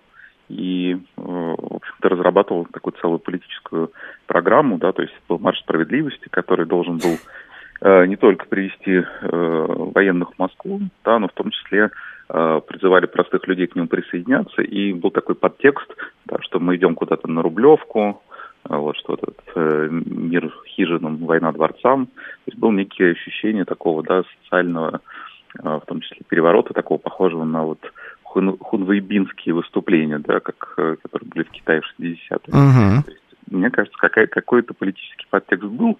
Хотел ли лично Пригожин, например, там, стать, не знаю, там, новым президентом, там, диктатором, или стоять в тени, но управлять какой-то политической силой? Я думаю, что, скорее всего, он не просчитывал как-то это до конца, но, тем не менее, понимал, что это необходимо в том случае, если придется идти как-то до конца. Вот, поэтому, я думаю, это такой сценарий тоже был. Вот, но, если брать объективно, да, его какие-то основные мотивировки, вот, то, смотрите, прежде всего, он грамотный пиарщик и бизнесмен. Потому что напомню, что до ЧВК Вагнера он в основном занимался, да, вот такими вещами, как фабрика троллей, да, какие-то деловые издания питерские. Mm-hmm. Вот, но очень хорошо представляет, как надо выглядеть, что надо говорить, как надо повышать ставки, да, то есть чтобы тебя принимали всерьез. Поэтому тоже стоит понимать, что, наверное, все воспроизводимое Пригожиным было помножено там, на 2, на 3. Вот. И плюс как бизнесмен, я думаю, что он тоже понимал, что чтобы добиться того, что ты хочешь, да, нужно сначала объявить какую-то такую сумму, которая требует торга. Поэтому я думаю, что, конечно, он понимал, что главное выйти из игры и сохранить Вагнер. Вот, но ставки были подняты, в том числе, да, и до политического, если надо, да, взятия политической власти. Вот, собирался ли он брать конкретно, то я думаю, что, конечно, мог бы, если бы так получилось, потому что, в России вообще все происходит не по плану, как вы знаете, да. Uh-huh. Это да. с колес. Вот, то есть всегда любая стратегия обречена, зато вот любое какое-то. Вот, мы тут пошли, и что-то как-то замутилось сюда по дороге. Вот, в это как раз поверить легко. Вот, поэтому, если бы пришлось, я думаю, он, конечно, бы был готов и взять ее, и в случае чего передать как бы кому-то, да, и кому бы он считал нужным. Вот, но при этом, я думаю, что, конечно, как бизнесмен оценивал, что есть и пороги торга, нижний из которых это, конечно, просто сохранение себя и Вагнера. Ну, интересная версия. Ладно, хорошо. С Пригожиным понятно. А наши как? Ну, то есть, уже как я заговорил. Смотрите, наши, это, да. Да, это из подсознания вырвалось. Ну, вот со стороны власти просчитывали такие маневры? Ну, ведь как будто это на поверхности все, в принципе, лежит, что человек с таким ресурсом в виде верных ему, там, нескольких десятков тысяч солдат, в принципе, может на что-то подобное пойти. Просчитывалось ли это в высоких кабинетах? Это просчитывалось, но это как бы также и отвергалось, как некое... Вы знаете, есть некие неприятные вещи, например, по походу к зубному, да, которые вы всегда... Ну, вы знаете, что к нему надо идти, да, ну, вы такие... Как Скарлетт О'Хара, да, он всем говорил, я об этом не подумаю завтра, да, то есть такой перенос этих проблем на какой-то долгий срок. Вот здесь, мне кажется, было то же самое. То есть все понимали, мы понимали также, что это требует очень неприятного вмешательства, да, в ходе которого как раз возможна вот эта эскалация, вот, и получалось так, что власть бы сама эту эскалацию запустила. Вот. Мне кажется, то есть, теперь, что нужен какой-то план, вот, разрабатывать который никто не хотел, потому что, как обычно, в России тоже все очень сильно завязано на первых лиц, принимающих решения. Вот все-таки Пригожин не мог бы стать Пригожиным, потому что вообще кто это такой? Это владелец ЧВК, которая запрещена в России, да, то есть человек с несуществующим официальным ресурсом, с несуществующей официальной должностью владельца, да, запрещенной компании. Вот. Могло ли оно возникнуть без там, покровительства и ну, фактически да, там, одобрения первых лиц? Это не могло. Вот. Поэтому надо было с первыми лицами договариваться, что теперь с этим делать. Вот. Соответственно, кто этим должен заниматься? Да, лица второго круга, да, которые в случае, если их решение будет провальным или не понравится, могут лишиться постов, могут, значит, получить какие-то взыскания там, и так далее. Поэтому, конечно, все это откладывали в долгий ящик, считая, что ну да, проблемы есть, вот, но будем, значит, вот, укусит жареный петух, будем разбираться. Просто никто не думал, что вот он укусит прямо вот в пятницу и за субботу, значит, почти долетит до Москвы. Вот. А так, конечно, я думаю, все прекрасно понимали и даже писали какие-то записки вот, и оценивали риски. Основной вопрос, конечно же, в аудитории нашей, это почему молчит министр обороны? И где он? Где он? Да. Ответов, видимо, нет. Ну, вот я не знаю, да, вчера его как-то искали вечером. Не нашли. Ну, вообще, кстати, действительно очень интересный момент. Ну, вообще, да, что у нас получается, вот если так, да, немножко погрузиться в происходящее, да, то есть владелец несуществующего ЧВК идет на Москву, значит, в Москве все сидят и как-то вот смиренно ждут, значит, вот, что придет, что будет вообще, как бы, да, вот, ну, значит, выставили там ГБУ жилищник тоже, вот, охранять столицу ЧВК. Потом, значит, неожиданно президент соседней страны вот, разруливает этот вопрос, значит, те разворачиваются и уходят, значит, к нему. Вот Кремль неожиданно, значит, говорит, что да-да-да, мы все претензии снимаем. Вот, ну, то есть все происходящее какой-то сюрреализм, потому что во всем нет вообще никакой какой-то официальной логики. Да, то есть, вот заметьте, ни один институт, который должен этим заниматься, да, вот Минобороны, где Минобороны, значит, где Генштаб, где, значит, ну, не знаю, МВД, там, не знаю, Следственный комитет. То есть такое впечатление, что государство куда-то вот попряталось. Вообще, вот. Илья Александрович, простите, а насколько это вообще нормально и прилично, когда такие ситуации разруливает президент другой страны? Вот, я говорю, это абсолютно неприлично, вот, и, главное, нелогично. Ну, при чем тут вообще Лукашенко, да? Вот, и там, где министр обороны? Вот, ну, вот, все вопросы, которые вы задаете, они как раз вопросы, по сути, к государственности. Где государство, да, российское, где ее официальные лица, где институты, где протоколы взаимодействия. Там, вот, то есть, условно говоря, там, на вас напал, там, ну, не знаю, кто там, чуть-чуть, и Пригожин можно было там видеть террористом, каким был там, не знаю, Басаев, который шел тогда, да, там, в начале нулевых, там, шел на российские города или еще что-то.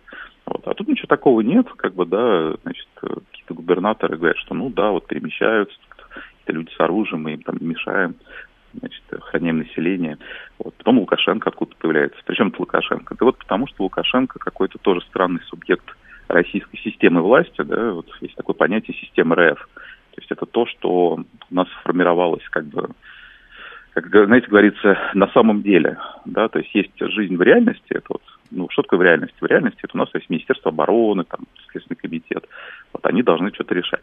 А как на самом деле? А на самом деле их нету, потому что их не дозвонишься, значит, на самом деле нету генералов, потому что они запили, вот, зато есть Лукашенко, который, значит, близок к Путину и может, значит, позвонить еще кому-то там близкому к Пригожину, например, там, да, какому-то губернатору, вот, и тот позвонит ему, и они забьют стрелку, и там, значит, как-то решают вопросы вот, понятийно, вот, и, значит, вот как бы замена государственности системой управления властью, вот, поэтому с точки зрения системы все очень логично, все понятно, кто такой Лукашенко, почему он решает, почему, значит, нету министра обороны, и почему Вагнер спокойно идет на Москву. Вот в этой оптике вообще никаких вопросов нету, вот, потому что там понятийно это как бы понятные люди, близкие к власти, близкие к Пригожину и близкие к как бы, той силовой, да, структуре, которая, что называется, замутила всю эту ситуацию. Вот, поэтому вот просто вопрос в том, что раньше это хотя бы как-то нам, да, оформляли и дешифровали. Ну, то есть все понимают, что это как бы, да, что-то неправильное происходит. Ну, значит, тогда надо как-то объяснить, да, там, значит, давайте придумаем, что, не знаю, Лукашенко член союзного государства, вот, союзное государство это Россия и Белоруссия, значит, вот есть Совбез безопасности, да, который у нас тоже там совместный, поэтому он подключается через там члены, ну, хоть какая-то логика, да, в этом появляется. Вот. А тут как бы, ну, зачем вам это понимать? Главное, расслабьтесь, все, на Москву не идут, лишний выходной в понедельник. Чего вам еще надо знать? То есть людей окончательно как-то исключили из этой логики не только принятия решения, а даже вот зрители этого спектакля политического. То есть теперь даже либретто не выдают, собственно, почему как бы так происходит. Вот. Вопрос говорит, ну, как бы так. Вот. Поэтому очень интересно жить. Ну, непонятно. Очень интересно, но непонятно. Да. Вот. Спасибо. Спасибо огромное, Илья Александрович. Илья Гращенков, генеральный директор Центра развития региональной политики, был у нас на связи. Действительно интересно и непонятно. Правда, хорошо? Да. Слушай, ну это русскость, походу. Я вот все это слушаю в очередной раз, да, складываю вот эти вот 2+2. Я понимаю, что это, конечно, да, это Россия, это вот мы, это русские. Я вам так скажу, я вас всех так люблю, русские люди. Мне больше... Я просто без этого не было бы всех остальных плюсов, на мой взгляд. Ты понимаешь, Жора, в мире почти 200 стран. Да. А нам так сильно повезло родиться в России. Да, да. Могло же ведь быть вообще по-другому. Да. Мы здесь. Лучше, мы здесь. Повезло. Ну, вот это как, знаешь, я не знаю, там, ну, вынь какой-нибудь там ингредиент, вот из пасты болоньезе мясо достань, это уже не паста болоньезе, это уже как-то по-другому называется. Вот так и здесь, вот если вот это вот все, вот это вот какую-то хаотичность во всем вынимаешь, и то, что управляется на небесах, да, на самом деле, то вся остальная Россия, возможно, уже той России и не была бы. Ну, то есть это просто одна из составляющих, такая же, как угрюмость, но если раскрылся человек, то вот эта душевность невероятная, это умение дружить, это верность, как бы это сейчас забавно не звучало в данном контексте про верность, да, вот, ну, вот огромное, что я буду вам рассказывать, кто мы такие, собственно, вот просто это один из, видимо, наших ингредиентов, чудо. Чудо, как все хорошо. Просто ничего не понятно. Лукашенко откуда-то взялся. У меня есть мысль, правда, откуда там Лукашенко на самом деле. Ну, понимаешь, я ждала стату Миниха, естественно, она появилась.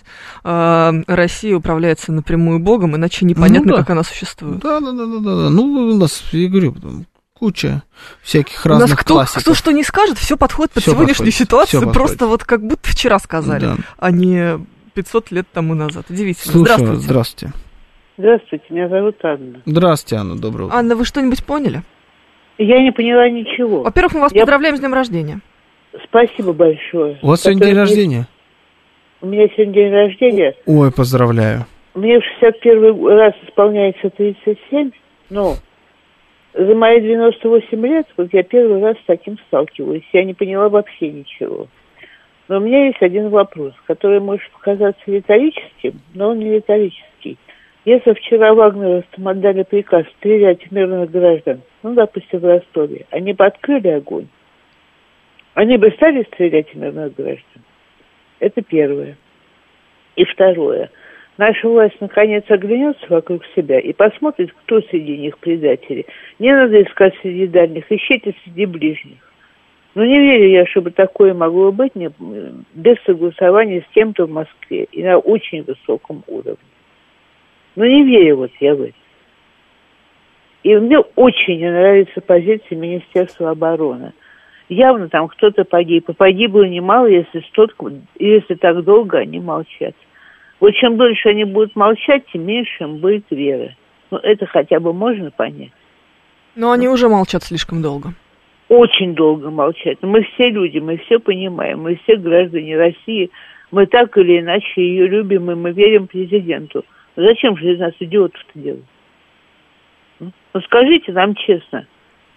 Ну, мы же поверим, мы поплачем, но мы поверим, мы хоть будем знать, что с нами обращаются как с людьми, как с гражданами России. Ну, в общем, как-то вот так вот. И все, за поздравление большое спасибо. Всем здоровья. Вам здоровья. Вам здоровья. Тут огромное количество вам уже поздравлений, и наши слушатели присоединяются, в общем, все.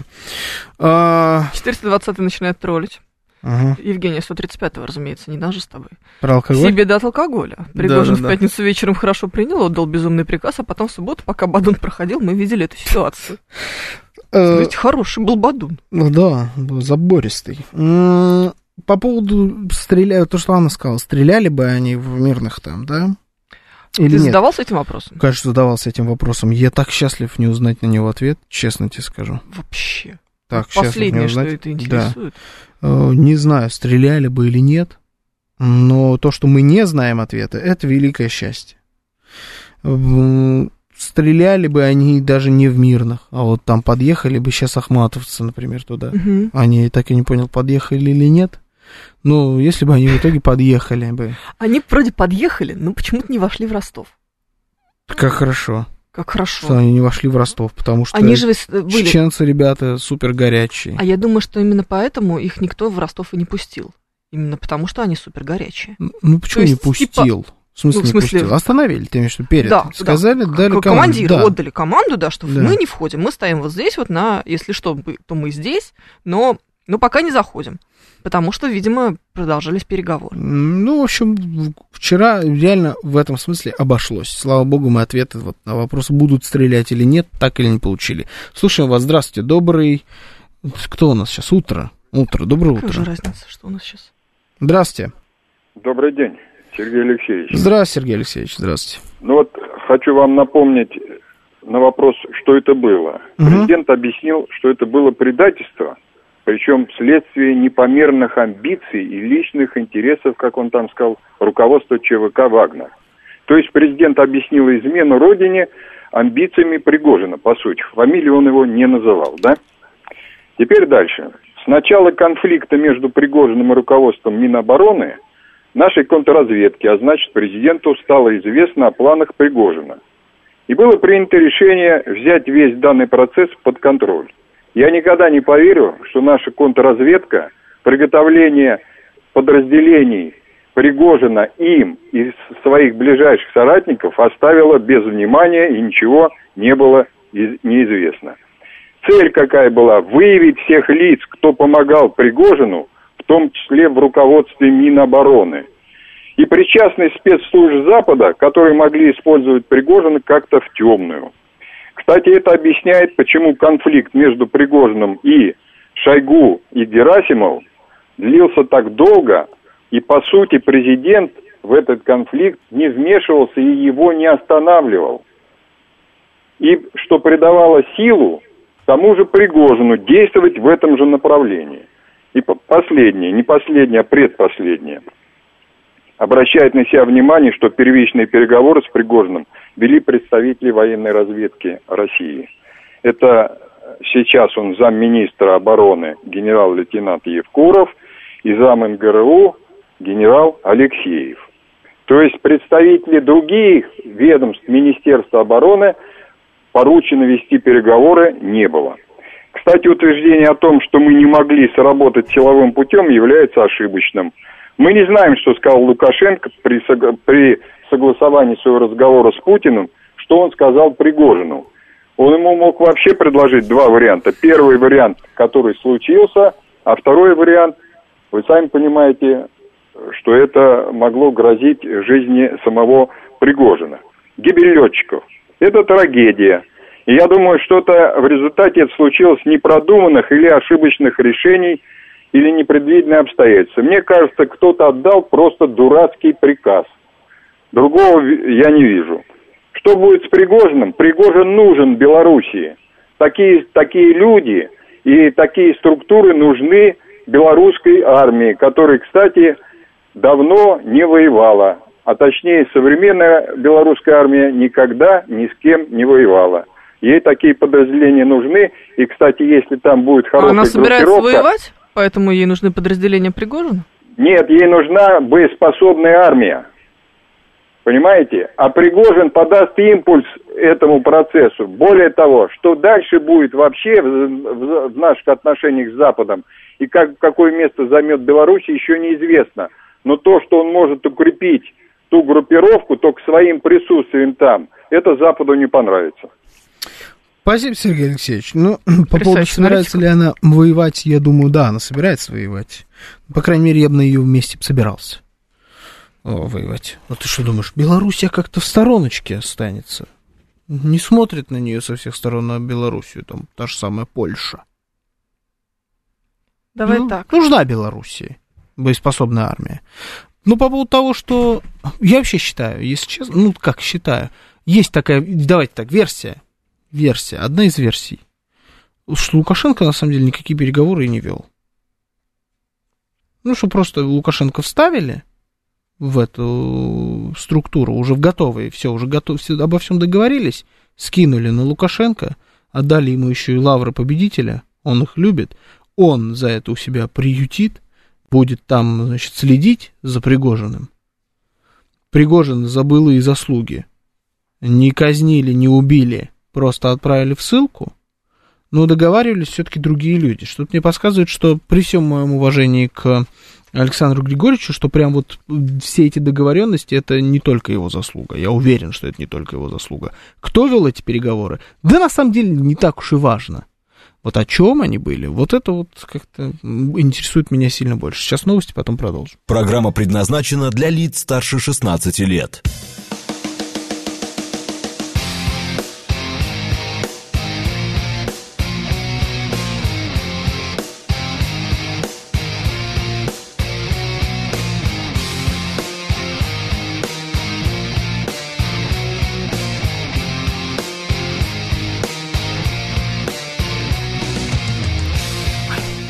11:06 в Москве.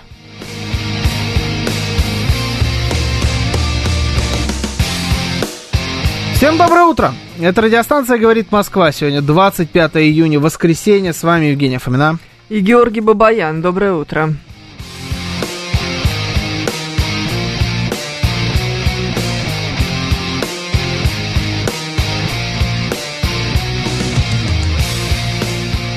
Наши координаты. СМС-портал 925-48-94-8. Телеграмм «Говорит МСК-бот». Звоните 7373-94-8, код 495.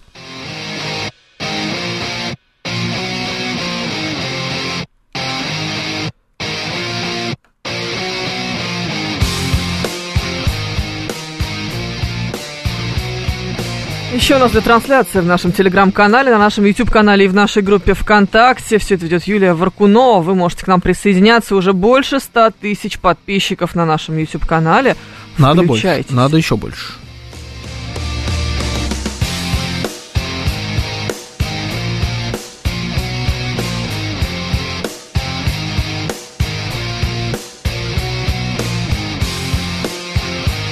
Очень много приветственных слов в адрес Александра Григорьевича мы здесь наблюдаем в наших слушателей. Я всячески присоединяюсь. Мы вообще присоединяемся очень сильно. При любом из вариантов, если Александр Григорьевич прям сам договорился, официальная версия. Если же, либо там он как-то его вот туда воткнули в эту схему, но он, тем не менее, в ней поучаствовал, предложил свои какие-то, да, вот партнерскую руку протянул. Александру Григорьевичу поклон при любых раскладах вообще. Так, что-то... Обновленные данные от военкора Первого канала нам присылают, уже не первый раз вижу это сообщение, сейчас его присылает Александр Ф., до этого были и другие. По обновленным данным, Вагнера под Воронежем сбили не Ил-18, а Ил-22, на борту было 10 человек, когда Пригожина уже в штабе Юго-Восточного Южного военного округа спросили, зачем, ведь этот самолет не наносит ударов, а выполняет другие функции. Он сказал, а дурак ПВОшник в колонне все взлетающее сбивал. Пригожин согласился выплатить 50 миллионов компенсации родным погибших летчиков. Ну вот, дурак ПВОшник все в колонне сбивал, дурака ПВОшника в военный трибунал. Да. Где этот дурак?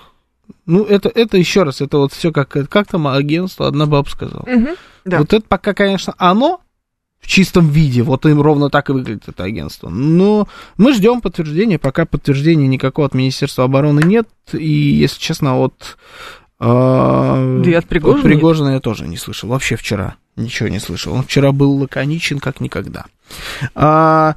Тут вот интересная тоже такая история. Вот Яр, да, наверное, как так читается? Вот у нас есть Яр, слушатель. Не знаю. Яр, да, вот он в нашем чате. Он, да, много сообщений написал, что-то пытался про мою зарплату узнать. Мою почему-то. Почему твою? Ну, я, видимо, выгляжу... Как человек с большой зарплатой. С большой зарплатой, да. Он не видел твою машину. Ну, вот. Он просто не знает, что это 10-е. Понимаешь? Ладно, но серьезно, вот тут очень много сообщений о том, что на самом деле Вагнер, он освобождать шел, он со справедливостью. Они шли за русский народ. И все, кто вообще сейчас хоть слово против Вагнера говорит, вот это настоящие враги Отечества. Понимаешь, да? Я вот никогда не знал, что освобождать русский народ выглядит вот так. Ну, пускай. У нас на связи политолог Марат Баширов, автор телеграм-канала «Политджойстик». Марат Фатович, здравствуйте. Здравствуйте, еще и профессор Высшей школы экономики. Профессор Высшей школы экономики, все. Давайте так, что мы вчера имели счастье наблюдать? Мы имели счастье наблюдать мятеж. Ничего не изменилось, на самом деле, ровно как это оценил президент Путин, так это и есть. Господин Пригожин, мятежник и предатель интересов Российской Федерации. В таком случае, как мы можем объяснить тот факт, что он тихо, мирно, спокойно уходит в Белоруссию, а не предстает перед судом? Под аплодисменты ростовчан. У ростовчан понятно, если вам грозят сейчас разнести центр города, то, знаете, есть такой стокгольмский синдром. То есть, когда вы начинаете брататься, обниматься и даже влюбляетесь в тех, кто вас на самом деле взял в заложники.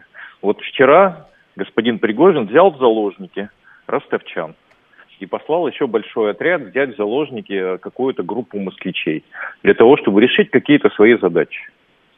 Вот и весь ответ. Поэтому, когда эти люди уходят и не разносят ваш город, вы относитесь к ним с благодарностью. Но хотя надо отдать должное, конечно, часть этих бойцов ЧВК «Вагнер», они себя очень достойно вели на фронте.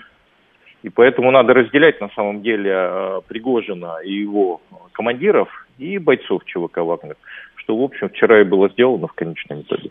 Хорошо, с бойцами понятно, а с самим Пригожиным почему он не предстает перед судом, а отправляется в Белоруссию? Давайте дождемся оценок высшего руководства Российской Федерации. Единственное, что бы я хотел сказать, что мы все-таки все хотим жить в правовом государстве. И поэтому вопросы, которые вы задаете, они требуют ответов. Не с точки зрения юридических, даже элементарно. Юридических, да. Но я и говорю право. И когда господин Пригожин говорит о справедливости, мы тоже хотим справедливости. Но это право закреплено, на самом деле, только за государственными органами. Личную свою оценку я дал. Скажите, пожалуйста, вот Александр Григорьевич Лукашенко, фигура, которая вчера появилась на лентах новостей дважды. Первый раз, когда он созванивался с Владимиром Владимировичем, второй раз, когда он, оказывается, разрулил всю ситуацию. Насколько, как вам кажется, на самом деле фигура Александра Григорьевича сыграла решающую роль во всей этой схеме?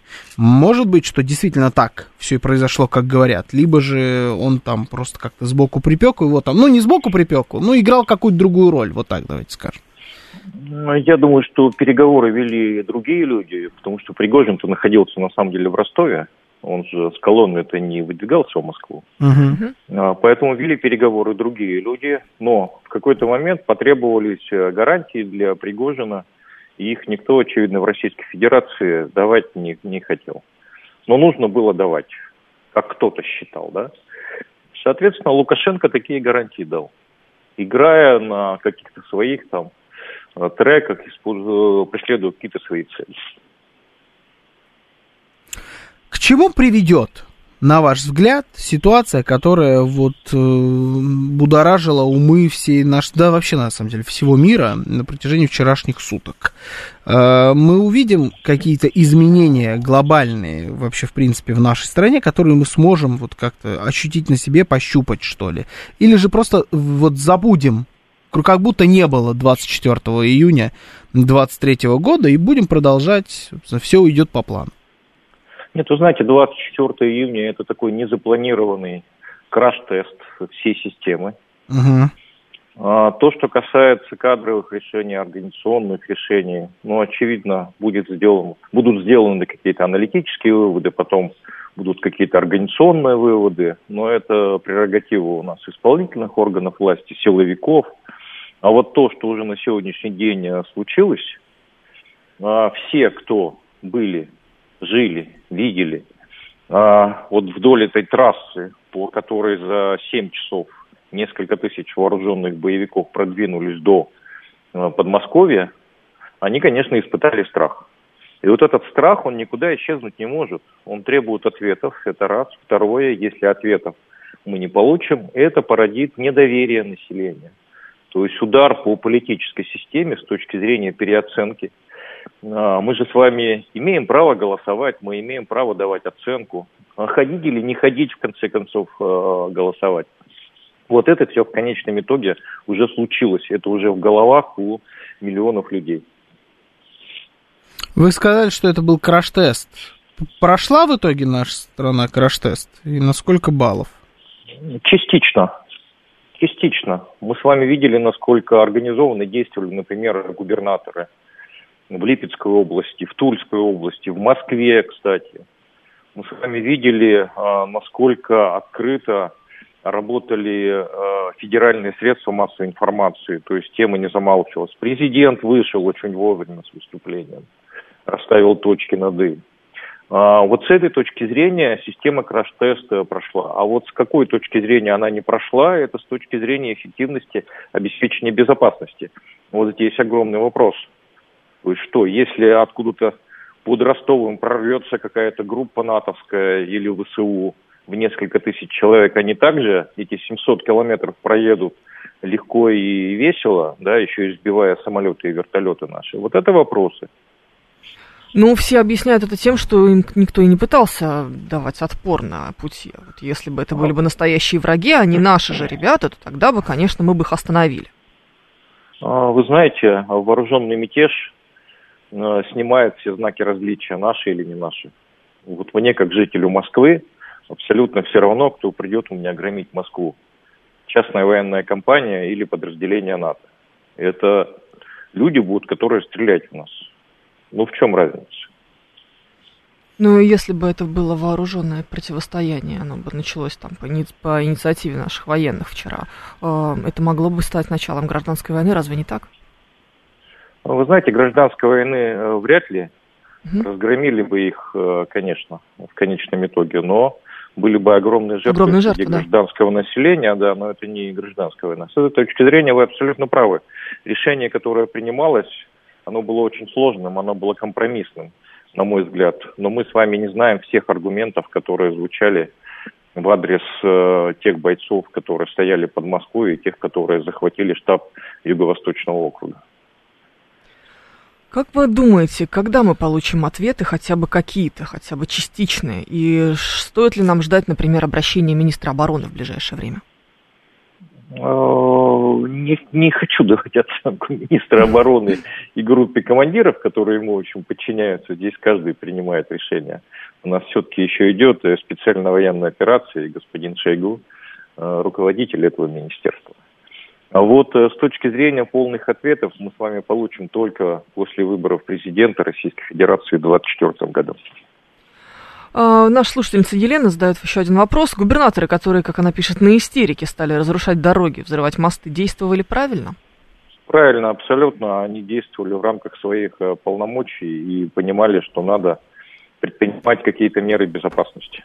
Эта колонна проходила те заграждения, когда стояли просто КАМАЗы. То есть нужны были рвы. Абсолютно верно сделали. Понятно, спасибо. Политолог, автор телеграм-канала «Политджойстик», профессор Высшей школы экономики Марат Баширов был у нас сейчас на связи. Пытались разобраться. Большое. Спасибо. Что это такое было? Ну, Пригожин вчера подарил информационное пиршество, в общем-то, скучные выходные. Ну да, нам тем подкинулось, как раз не было особо. На вчера, на сегодня ничего, но вот, слава богу, эфир сделан. Мы уж вчера шутили так на эту тему. По поводу, вот, значит, наши, не наши ребята, вот эта вот вся история. Я вчера говорил, что пока они там стрелять не начнут друг в друга, не буду никого мазать красками. Для меня герои абсолютно точно, ребята, которые защищают нашу родину, будь у них там, я не знаю, шеврон ЧВК Вагнер или флаг России или еще что-то, мне, в принципе, не важно, но то, что это измена и предательство было вчера, это 100%. Это оценка президента. Да, это оценка и президента, это и моя оценка тоже. Я сейчас не его цитирую, я даже от себя сейчас говорю. Я здесь просто с ним полностью согласен. То, что это было невероятно не вовремя, в тот момент, когда у твоего врага все идет не по плану, когда у твоего врага все вот мы вообще забыли, да, даже сейчас как будто об этом. Ведь это произошло в тот момент, когда хваленое украинское контрнаступление проваливалось оглушительно. Когда все мировые СМИ трубят о том, что вообще непонятно, что теперь с этими хохлами делать, вот именно в этот момент начинается вот эта история. Не в момент нашей там самой низкой точки, такие тоже бывали. Вот мы сейчас нашей низкой точке. От отчаяния, от безнадежности. А на моменте, если не пика, то достаточно на хорошем. Это предательство. И вот очень хочется там как-то отделять и так далее. Я надеюсь, что профессиональные люди действительно сейчас этим займутся. И всех правильных, хороших, настоящих, патриотичных людей, которые не участвовали в этом предательстве, возьмут под свое крыло, со всеми остальными, видимо, там их куда-то отпустят, да, потому что такие были договоренности. Но, тем не менее, такое ощущение... Вероятно, в Беларуси? Может быть, да. Получается, что наемники, они просто всегда наемники, да, такая схема. Именно для этого и нужна регулярная армия. Так, чтобы не наемники защищали интересы государства. Вывод, конечно, главный вывод вчерашнего дня – это слишком большое количество разочарований. Вот таких вот, которых хотелось бы, конечно, избежать. Фундаментальных. Фундаментальных, да. Вот разочароваться в ЧВК «Вагнер». Разочароваться в вот этих героических, ребятах, которые невероятно воюют. В итоге ты в них разочаровываешься, потому что они, оказывается, могут развернуться в обратную сторону. Ты разочаровываешься в Евгении Викторовиче Пригожине. Ты в очередной раз там разочаровываешься некоторыми решениями Министерства обороны, например, по тому, как они относятся к освещению ситуации и к взаимодействию с гражданами своей страны. Есть и положительные стороны. Мне кажется, их тоже надо выделить, на самом деле. Губернаторы хорошо сработали. На мой взгляд, хорошо сработали. Обратите внимание, как быстро огромное количество людей публично, таких людей, значимых, не последних, публично выбрали сторону. Нет, мгновенно. Да, мгновенно. Это говорит о том, что... то есть президент России в очередной раз получил подтверждение того, что его 80% поддержка, да, это не цифры на бумаге. Что лояльность это существует. Вот он сейчас как будто взял и собрал вот эту лояльность себе в руки. Ну, теперь вот время этой лояльностью принимать решение. Вот он ее в очередной раз, уже не первый за время своего правления, он их собирает вот эту вот власть у себя в руках. Все ему говорят, мы, значит, подчиняемся вам, верховный главнокомандующий, мы с президентом. А никто не встал на сторону ЧВК «Вагнер». Никто. Про людей, которые там, почитайте чаты ростовчан, я здесь видел. Я читал чаты ростовчан. Я видел там очень разные мнения. Я видео смотрел из Ростова, я там тоже видел очень разные мнения. Да, слава богу, там никто... героический дед, который начал говорить, идите отсюда. Зачем сюда пришли? Там много было действительно такого. Разные я видел там про все истории. Поэтому положительные моменты есть. Отрицательные моменты тоже есть. Каких больше, каких меньше, честно говоря, пока не знаю. С другой стороны, понимаешь, ты сейчас говоришь про разочарование. Ты говоришь сейчас про то, что мы вот обнаружили, что, оказывается, наемники есть наемники. Пригожин вовсе даже не такой герой, как нам казалось. Ну, в общем, сплошная грусть и тоска. Но если потом окажется, что это многоходовка, что это постановка, что это вообще было все специально, чтобы что-то там, я не знаю, очень сильно грандиозное, то мы опять изменим свою позицию. Если это такой намеренный какой-то обман, ну, тогда, конечно, да, если вы потом выйдете и объясните, для чего это было. Я пока не вижу ничего подобного. Ну, и, главное, не могу понять, как это все сделать. То, что Евгений Викторович, конечно, обрушил не только свой рейтинг вчера, который он так долго зарабатывал, но еще и как будто и наследие вообще все, в принципе, в истории России. Вот он попал... Теперь, получается, в энциклопедии под заголовком «Мятеж». Да. Что поделаешь? Ну, это его был выбор. Ладно, если это его устраивает, ну, пожалуйста. Там слился он, да, вышел, походу, из игры. Может, хотел просто выйти из игры. Кстати, тоже вопрос, где «Газель»? Все спрашивают, где «Газель». Да. 4 миллиарда? Где «Газель»? Где деньги Мавроди? Где «Газель»? И что было в тех пакетах с белым порошком? Это, конечно, было чистящее средство. Ну, ты же не в курсе, что ли? Обычно оно так хранится. А ты видела фото паспорта его двойника? Да, и их 4. Это же паспорт. Восторг. Где Нет, они там прекрасно. Именно, там, да. Там прям все, там какая-то фильмы про Борна.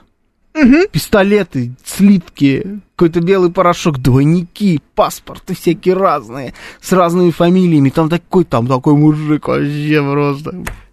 Там все сложно. Да, там сейчас кинули мем про это, то, что «Газель»-то, кстати, да, «Газель» моя. Да, про Пригожин, да, вот это очень хорошо.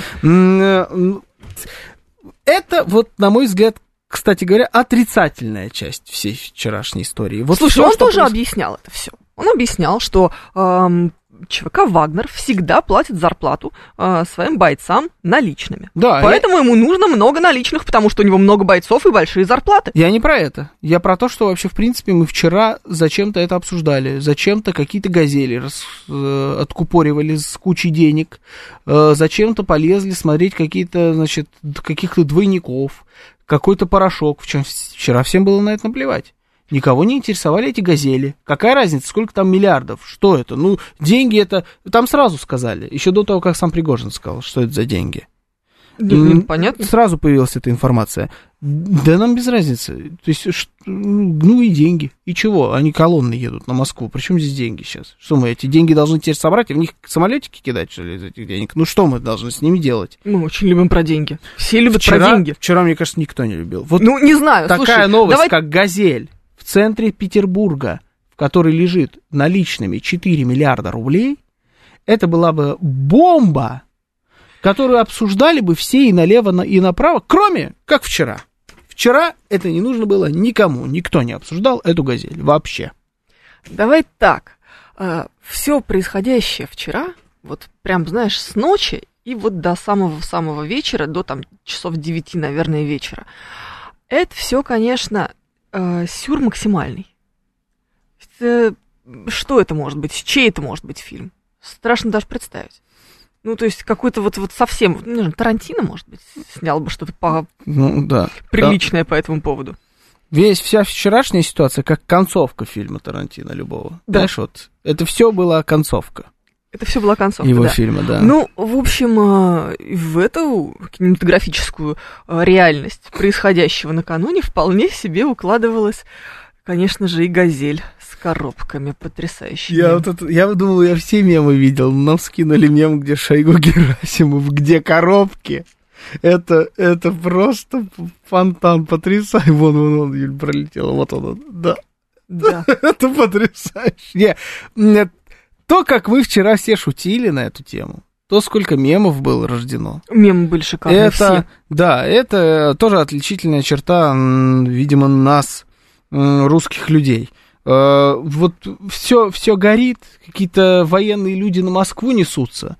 Самое время сделать мем про Пригожина и Капибару, которые идут делать революцию. Это многое говорит о нас. Да. Слава богу, что мы такие. Ну, согласись, это прекрасно. Это отлично. Я говорю, я еще раз, я так вас всех люблю. Слушай, я звонила вчера маме. Не звонила, даже писал. Звонить это слишком. Знаешь, мы звоним только, когда что-то срочное. Тут вроде не срочное. На даче на юге. Мама с моей дочерью, с папой, с моей бабушкой. Вот все они на даче. Угу. Значит, я говорю, мама, сидеть, вообще не высовываться, ничего не делать, вести себя тихо, мирно, спокойно. Мама такая говорит, я, кстати, час на тебе не отвечала, мы на великах катались по округе. Я говорю, мам, ты нормальная?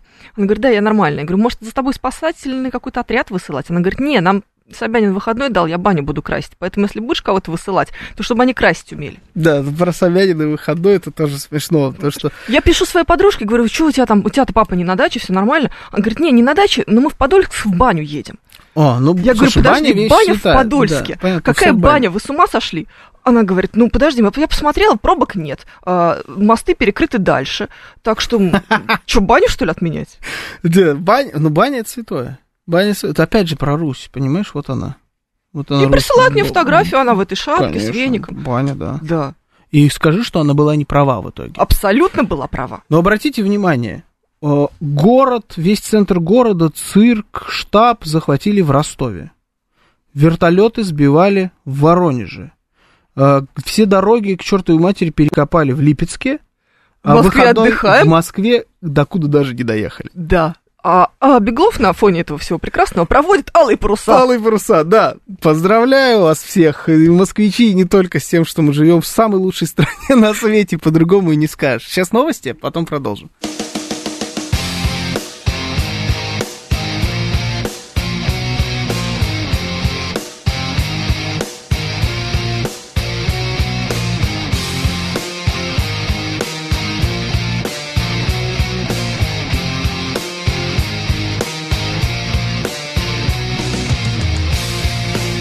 «11:36 в Москве».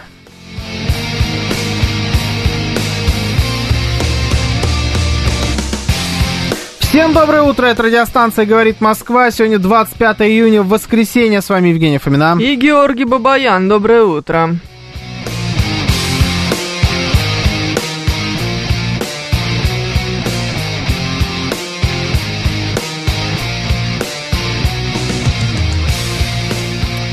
Наши координаты: СМС-портал 925-48-94-8, Телеграм «Говорит МСК-бот», звоните 7373-94-8, код 495.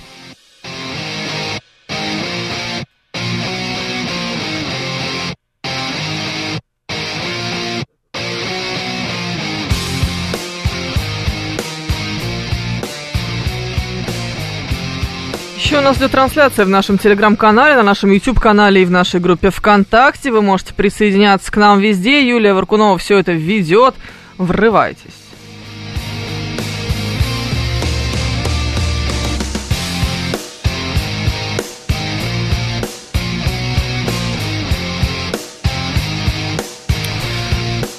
Виталий Филипп пишет. Кстати, что с Воронежем? Кто спалил нефтебазу? Это ударил беспилотник или авиация ЧВК? Кто будет возмещать ущерб? Ну, вроде как вот по этому поводу была информация, что это беспилотник. Да. Украинский, да. Тут ЧВК Вагнера вроде как не причастны. А ведь давно не было такого единения общества, как в минувшую субботу, пишет нам стратегический инвестор. Опять же плюс. Вы посмотрите.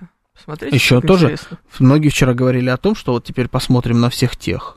Ну, надо на всех посмотреть. На каких? Кто убежал, кто начал как-то себе какую-нибудь соломку вдруг подстелять, еще что-то. И вот это, значит, крысы с корабля бегут, все обернулось. Ну, то есть пометочки тоже можно на полях сделать. Ну, где-то там, я не знаю, в кабинетах каких, в коридорах, они у себя там. Мы по этим кабинетам, коридорам не ходим, но они у себя могут в разных всяких ведомствах такие пометочки делать. Просто посмотреть хочется на этого человека, который до Грузии за 300 тысяч долетел. Мне вообще кажется, что настоящая цель специальной военной операции и всего происходящего — это не про демилитаризацию и даже не про денацификацию какой-то там Украины. Истинная цель — это перепись идиотов. Ну да, идиотов. Серьезно. Было много. Знаешь, их можно даже ранжировать. То есть вот прям кто потупее, кто вроде еще ничего. Продал все битки. Угу. Купил все доллары. Купил все, да, по 200. Уехал в Грузию. Да, вот да. Это вот победитель в нашем списке. Вот, да, мы делаем здесь галочку. Молодец, красавчик. Отлично, все. Вот это прям же, согласись. Вот прям ты можешь смотреть на этих людей и понимать сразу: добрый вечер, с кем имеем дело. Главное, чтобы эти идиоты там и остались, пишет нам Юлия. Сложно их не пускать обратно. Они уже многие по третьему кругу. Вот туда-сюда, летают, ведь каждый раз за бешеные деньги. И главное, знаешь, только Максут Шадаев буквально в пятницу или в четверг, когда там, вот прям вот на днях, да, отчитывался, что они начали возвращаться. Может быть, пятница или четверг, это я придумала. Но вот на этой неделе эта новость была, я прям помню, что я ее писала. Они начали возвращаться, не потребовалась никакая программа привлечения айтишников обратно. Все да, и так было, мы показываем. Я видел это. Да, была эта новость замечательная. Да. Все, мы такие, типа, классно, все, зашибись, все вернулись. Суббота, доллар по 200, мы летим в Грузию за 300. Да. Ну и обратно, что, ждем вас всех. Казалось бы, причем здесь авиасейлс? Сервис. Миш Николаев. Это хорошо, да, это сейчас было хорошо. Ну, слушайте, вот я так сейчас залез, да, в Телеграм. Вообще, в принципе, конечно, затишье. После вот этих бешеного вчерашнего по активности дня, сегодня как будто все отдыхают, и редко что-то там всплывает, но особо ничего и не происходит. И я вот читаю, значит, американцы. Да. Немножечко поняли, как оно что работает, и вот CNN ничего не поняли. Пишет. Ну нет, мы проснулись и отработали тему. CNN: вполне вероятно, что Пригожина убьют в Белоруссии. О, да. Washington Post. Это ты сейчас читаешь то, что скинул кто-то из наших слушателей, да? Картинка как раз была об этом. Картинку я не видел. Ну, неважно. Я вот читаю телеграм-канал, если честно, Армена Гаспаряна, он цитирует. Коллегу. Вашингтон-Пост, США, ну это я, вот Вашингтон-Пост я видел в исполнении Нью-Йорк Таймс, вот еще Вашингтон-Пост тоже самое пишет. В США знали заранее о мятеже Пригожина, но мешать расколу внутри России не стали. Еще бы они стали мешать расколу внутри России, да. Они, я думаю, даже и руку бы с удовольствием бы к этому приложили. Мешать расколу. Да. Ну, в общем, вот, то есть американцы начинают писать о том, что, типа, вчера они его восхваляли, там говорили, что вот, у Путина 24 часа осталось. От того момента, когда вышли все эти публикации, что у него 24 часа, там прошло где-то час-полтора, как все порешалось. Вот, то есть он быстро уложился, но... Может. Да, но вот теперь немножко другая повестка. Вопрос в том, вот насколько действительно могли это все знать американцы и насколько об этом, обо всем были в курсе мы. Давай разбираться. У нас на связи сейчас старший научный сотрудник Национального исследовательского института мировой экономики и международных отношений имени Примакова РАН Александр Камкин. Александр Константинович, здравствуйте. Доброе утро. Насколько действительно американцы могли быть в курсе того, что происходит, в курсе того, что готовится, и, может быть, даже приложить к этому руку? Что касается подоплеки конфликта, а именно затянувшегося конфликта между отдельными чиновниками Министерства обороны и руководством ЧВК, ну, конечно, об этом не знал только ленивый. Это все регулярно выносилось на публику, вспомним и редкие заявления Пригожина по поводу снарядного голода и того, что фактически его бойцов бросают в самое пекло без должного прикрытия. Это все широко осмещалось в СМИ. Естественно, весьма злорадно трактовалось бандеровской стороной, ну и, естественно, западными СМИ. Безусловно, бойцы ЧВК «Вагнер» в западной пропаганде выставлялись законченными отморозками, подонками и прочим, что, естественно, не соответствует действительности. Что же касается вот данного эксцесса, ну, лично для меня и до сих пор непонятно, скажем так, истинный характер произошедшего. Версий как минимум несколько, не будем их озвучивать сейчас здесь. Но в любом случае, конечно, информаторов у наших противников достаточно, тем более, что событие с самого начала было достаточно широко освещенным в СМИ.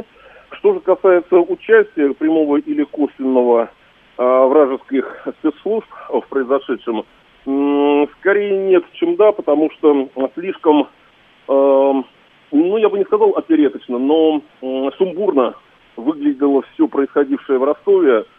Складывается впечатление, что сценарий несколько раз буквально переписывался на коленке, и в результате получилось то, что мы наблюдали вот на протяжении вчерашнего дня и ночи. Ну да, так как будто по-нашему так было. Плюс-минус. Да, вот не по-западному, по-нашему. Здесь могу согласиться. Но вот мы говорили о том недавно, буквально там несколько минут назад, что, в принципе, есть из этой, вот мы вышли из этой ситуации, мы можем подвести итоги и расставить все как-то вот по... выделить минусы и выделить плюсы, с которыми мы вышли из этой ситуации. На ваш взгляд, чего больше, минусов или плюсов, и какие бы выделили вы? Начнем с минусов. Во-первых, скажем так, минусы, плавно перетекающие в плюсы. Во-первых, для руководства страны стало ясным, что межведомственное многоголосие, оно хорошо в народном хоре, но крайне вредно во время боевых действий.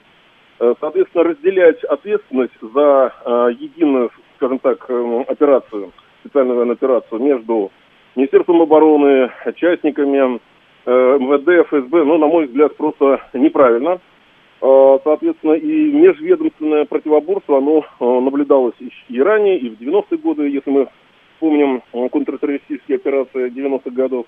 Поэтому вот эти военные предприниматели, мода на которых пошла как раз с Запада, это никак не годится для таких масштабных боевых действий, которые мы наблюдаем сейчас. Фактически по масштабу СВО – это общевойсковые бои с привлечением разных родов войск, и частные военные компании на это годятся мало.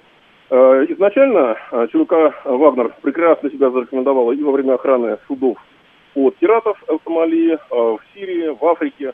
Но это все локальные антипартизанские операции, либо операции прикрытия, которые мало сопоставимы с событиями сейчас.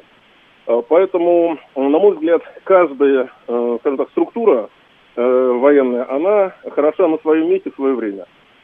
Поэтому, я думаю, будут сделаны выводы, в том числе и кадровые выводы по Министерству обороны, которое, скажем так, годами эскалировало данный конфликт. И поэтому перевод личного состава Вагнера в Министерство обороны, наверное, оправдан, потому что за общевойсковой бой все-таки должны отвечать армейцы, а не военные предприниматели. Посмотрим на опыт даже наших противников, и Blackwater, и Ренис, и Академия, и прочие ЧВК, они были изначально созданы либо для охраны нефтяных объектов, либо для борьбы с какими-то повстанческими организациями, но не для широкомасштабных боевых действий масштаба общевойскового боя. Иными словами, уход ЧВК «Вагнер» из зоны ведения спецоперации не должен повлиять сильно на ход, собственно, самой спецоперации. Не уход, а переформатирование, переподчинение. Потому что, насколько я понимаю, большая часть личного состава ЧВК остается, оно, собственно говоря, и не покидало передний край. Вот, поэтому здесь просто мы, скорее всего, будем наблюдать, во-первых, переподчинение большей части личного состава и некоторые изменения структуры. Но на общую ход спецоперации, конечно, это, я думаю, не повлияет. Ладно, как быть с вот этой ситуацией, что с утра выходит президент и говорит о том, что это все мятеж и предательство, и нож в спину, а вечером этих людей, в принципе, достаточно спокойно прощают и просто отпускают? Это, наверное, вопросы не ко мне, а к администрации президента. Опять же...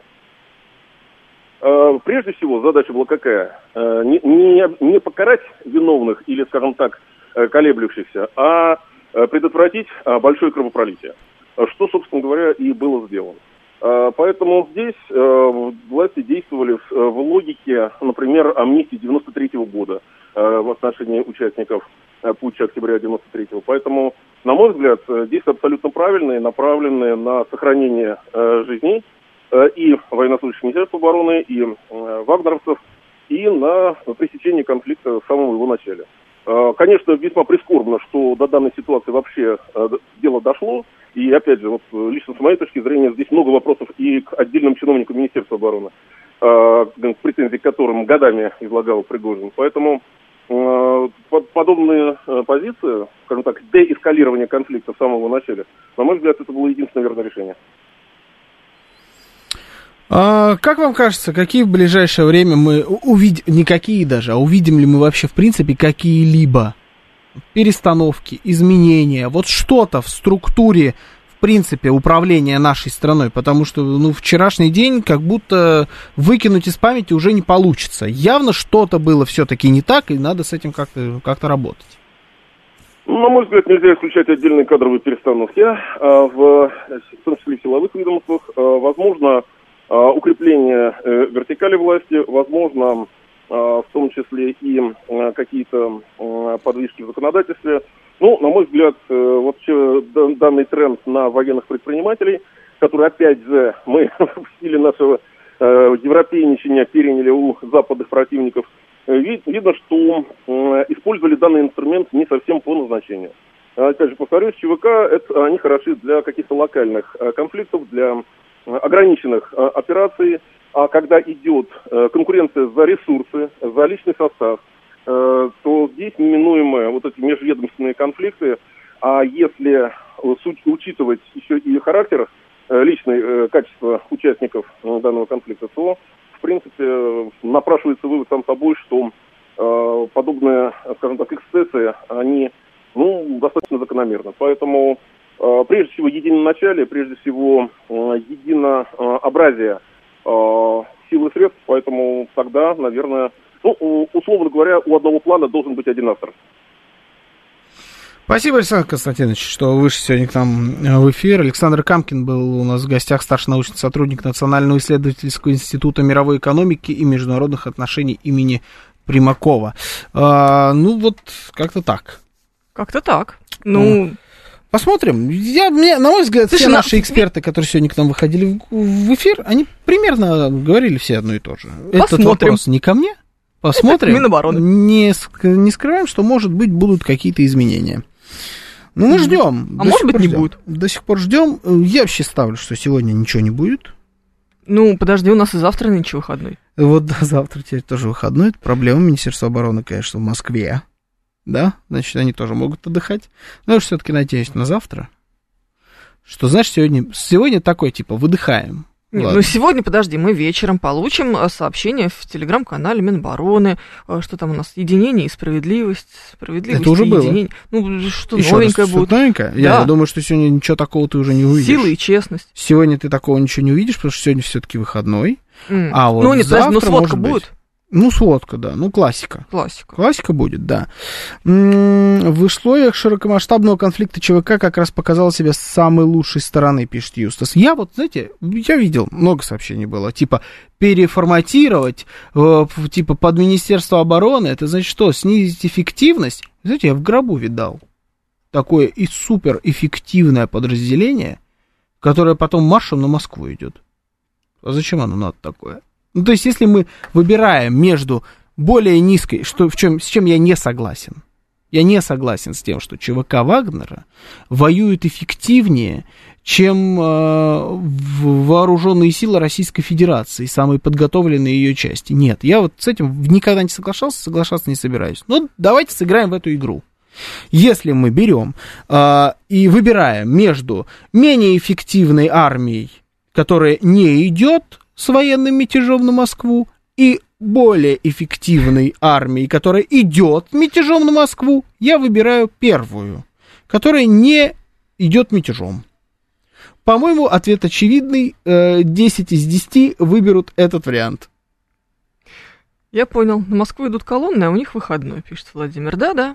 Такое тоже может быть. Не, вчера как раз, кстати говоря, это не сработало. Вчера ночью прямо они же все это начали. Не, вчера все нормально было, да. Вчера все работали, и за это ровно нам и дали выходной, мне кажется. Потому что один выходной день как-то всем немножечко подпортили. Ну, кроме твоей подруги, которая в бане сидела. Вот у нее все было в порядке. Она госслужащая. Да. У нее еще завтра будет выходной.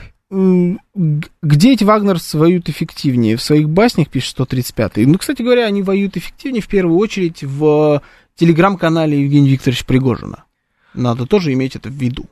Ну, вообще, вот ты говоришь, так. Они, Министерство обороны... Давай так, что-то хотел сказать. Так.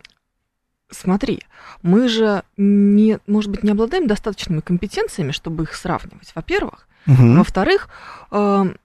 для того, чтобы проводить какой-то такой более или менее репрезентативный анализ, кто из них эффективнее, это нужно взять, не знаю, 5 вагнеровцев, 5 военных и отправить их в одинаковых условиях против одинакового противника. Ну, то есть, такой эксперимент про сферического коня в вакууме. Это невозможно, поэтому никогда мы не услышим ответа на этот вопрос. Угу. Да. Более того, есть определенная закрытая информация от армии, поэтому мы никогда не узнаем, к примеру, про какое-нибудь процентного соотношения про потери. Сколько потерь у вагнеровцев, сколько потерь у Минобороны. Правильно? Более того, они же ведь вообще делают одно дело. На минуточку. Почему мы здесь меряемся различными вещами, умениями, талантами и эффективностью? Кто это вкинул? Вообще, почему вдруг пошел этот разговор? В какой-то момент никто вообще из всех нас не делил народную милицию, которая в тот момент еще не была частью, республики не были Россией на тот момент, и там народная милиция не была частью войск Министерства обороны, там Росгвардии, да, у них они по-разному разошлись ведомством. Не было еще ничего такого, но они воевали рядом, бок о бок, с нашими военнослужащими, с ЧВК Вагнера тоже, в том числе. И никто не делил вообще, они все в одних окопах сидели. Делить начал Евгений Викторович Пригожин через свой телеграм-канал, когда он начал рассказывать, что в Бахмуте рубится только ЧВК «Вагнер», он говорил. Где боеприпасы? Нам не дают боеприпасы, тут только ЧВК «Вагнер». ЧВК «Вагнера» в Бахмуте, здесь больше никого нет, здесь только мы. Это он начал? Да, он эту начал игру. Мы в эту игру почему-то сейчас с вами начинаем тоже. А зачем? Втягиваться.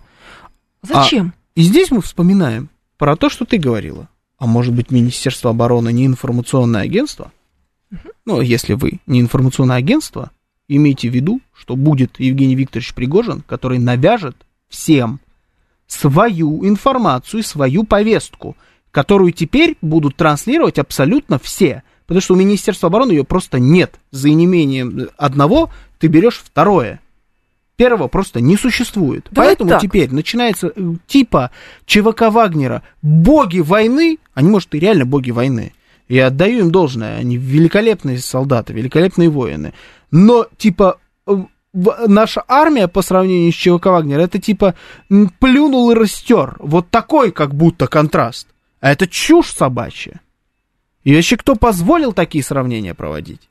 Давай так. Дело в том, что в пропаганду российская власть, российское чиновничество, российское правительство, может быть, так скажем, всегда не очень умело. Ну, то есть мы информационные войны постоянно проигрываем. Какие постоянно? А где они были постоянно? Ну, хорошо, ладно, проигрываем последнее время. Последнюю. Она одна единственная. Какую мы еще вот проиграли? Информационную войну. Мы холодную проиграли. Информационную не проигрывали.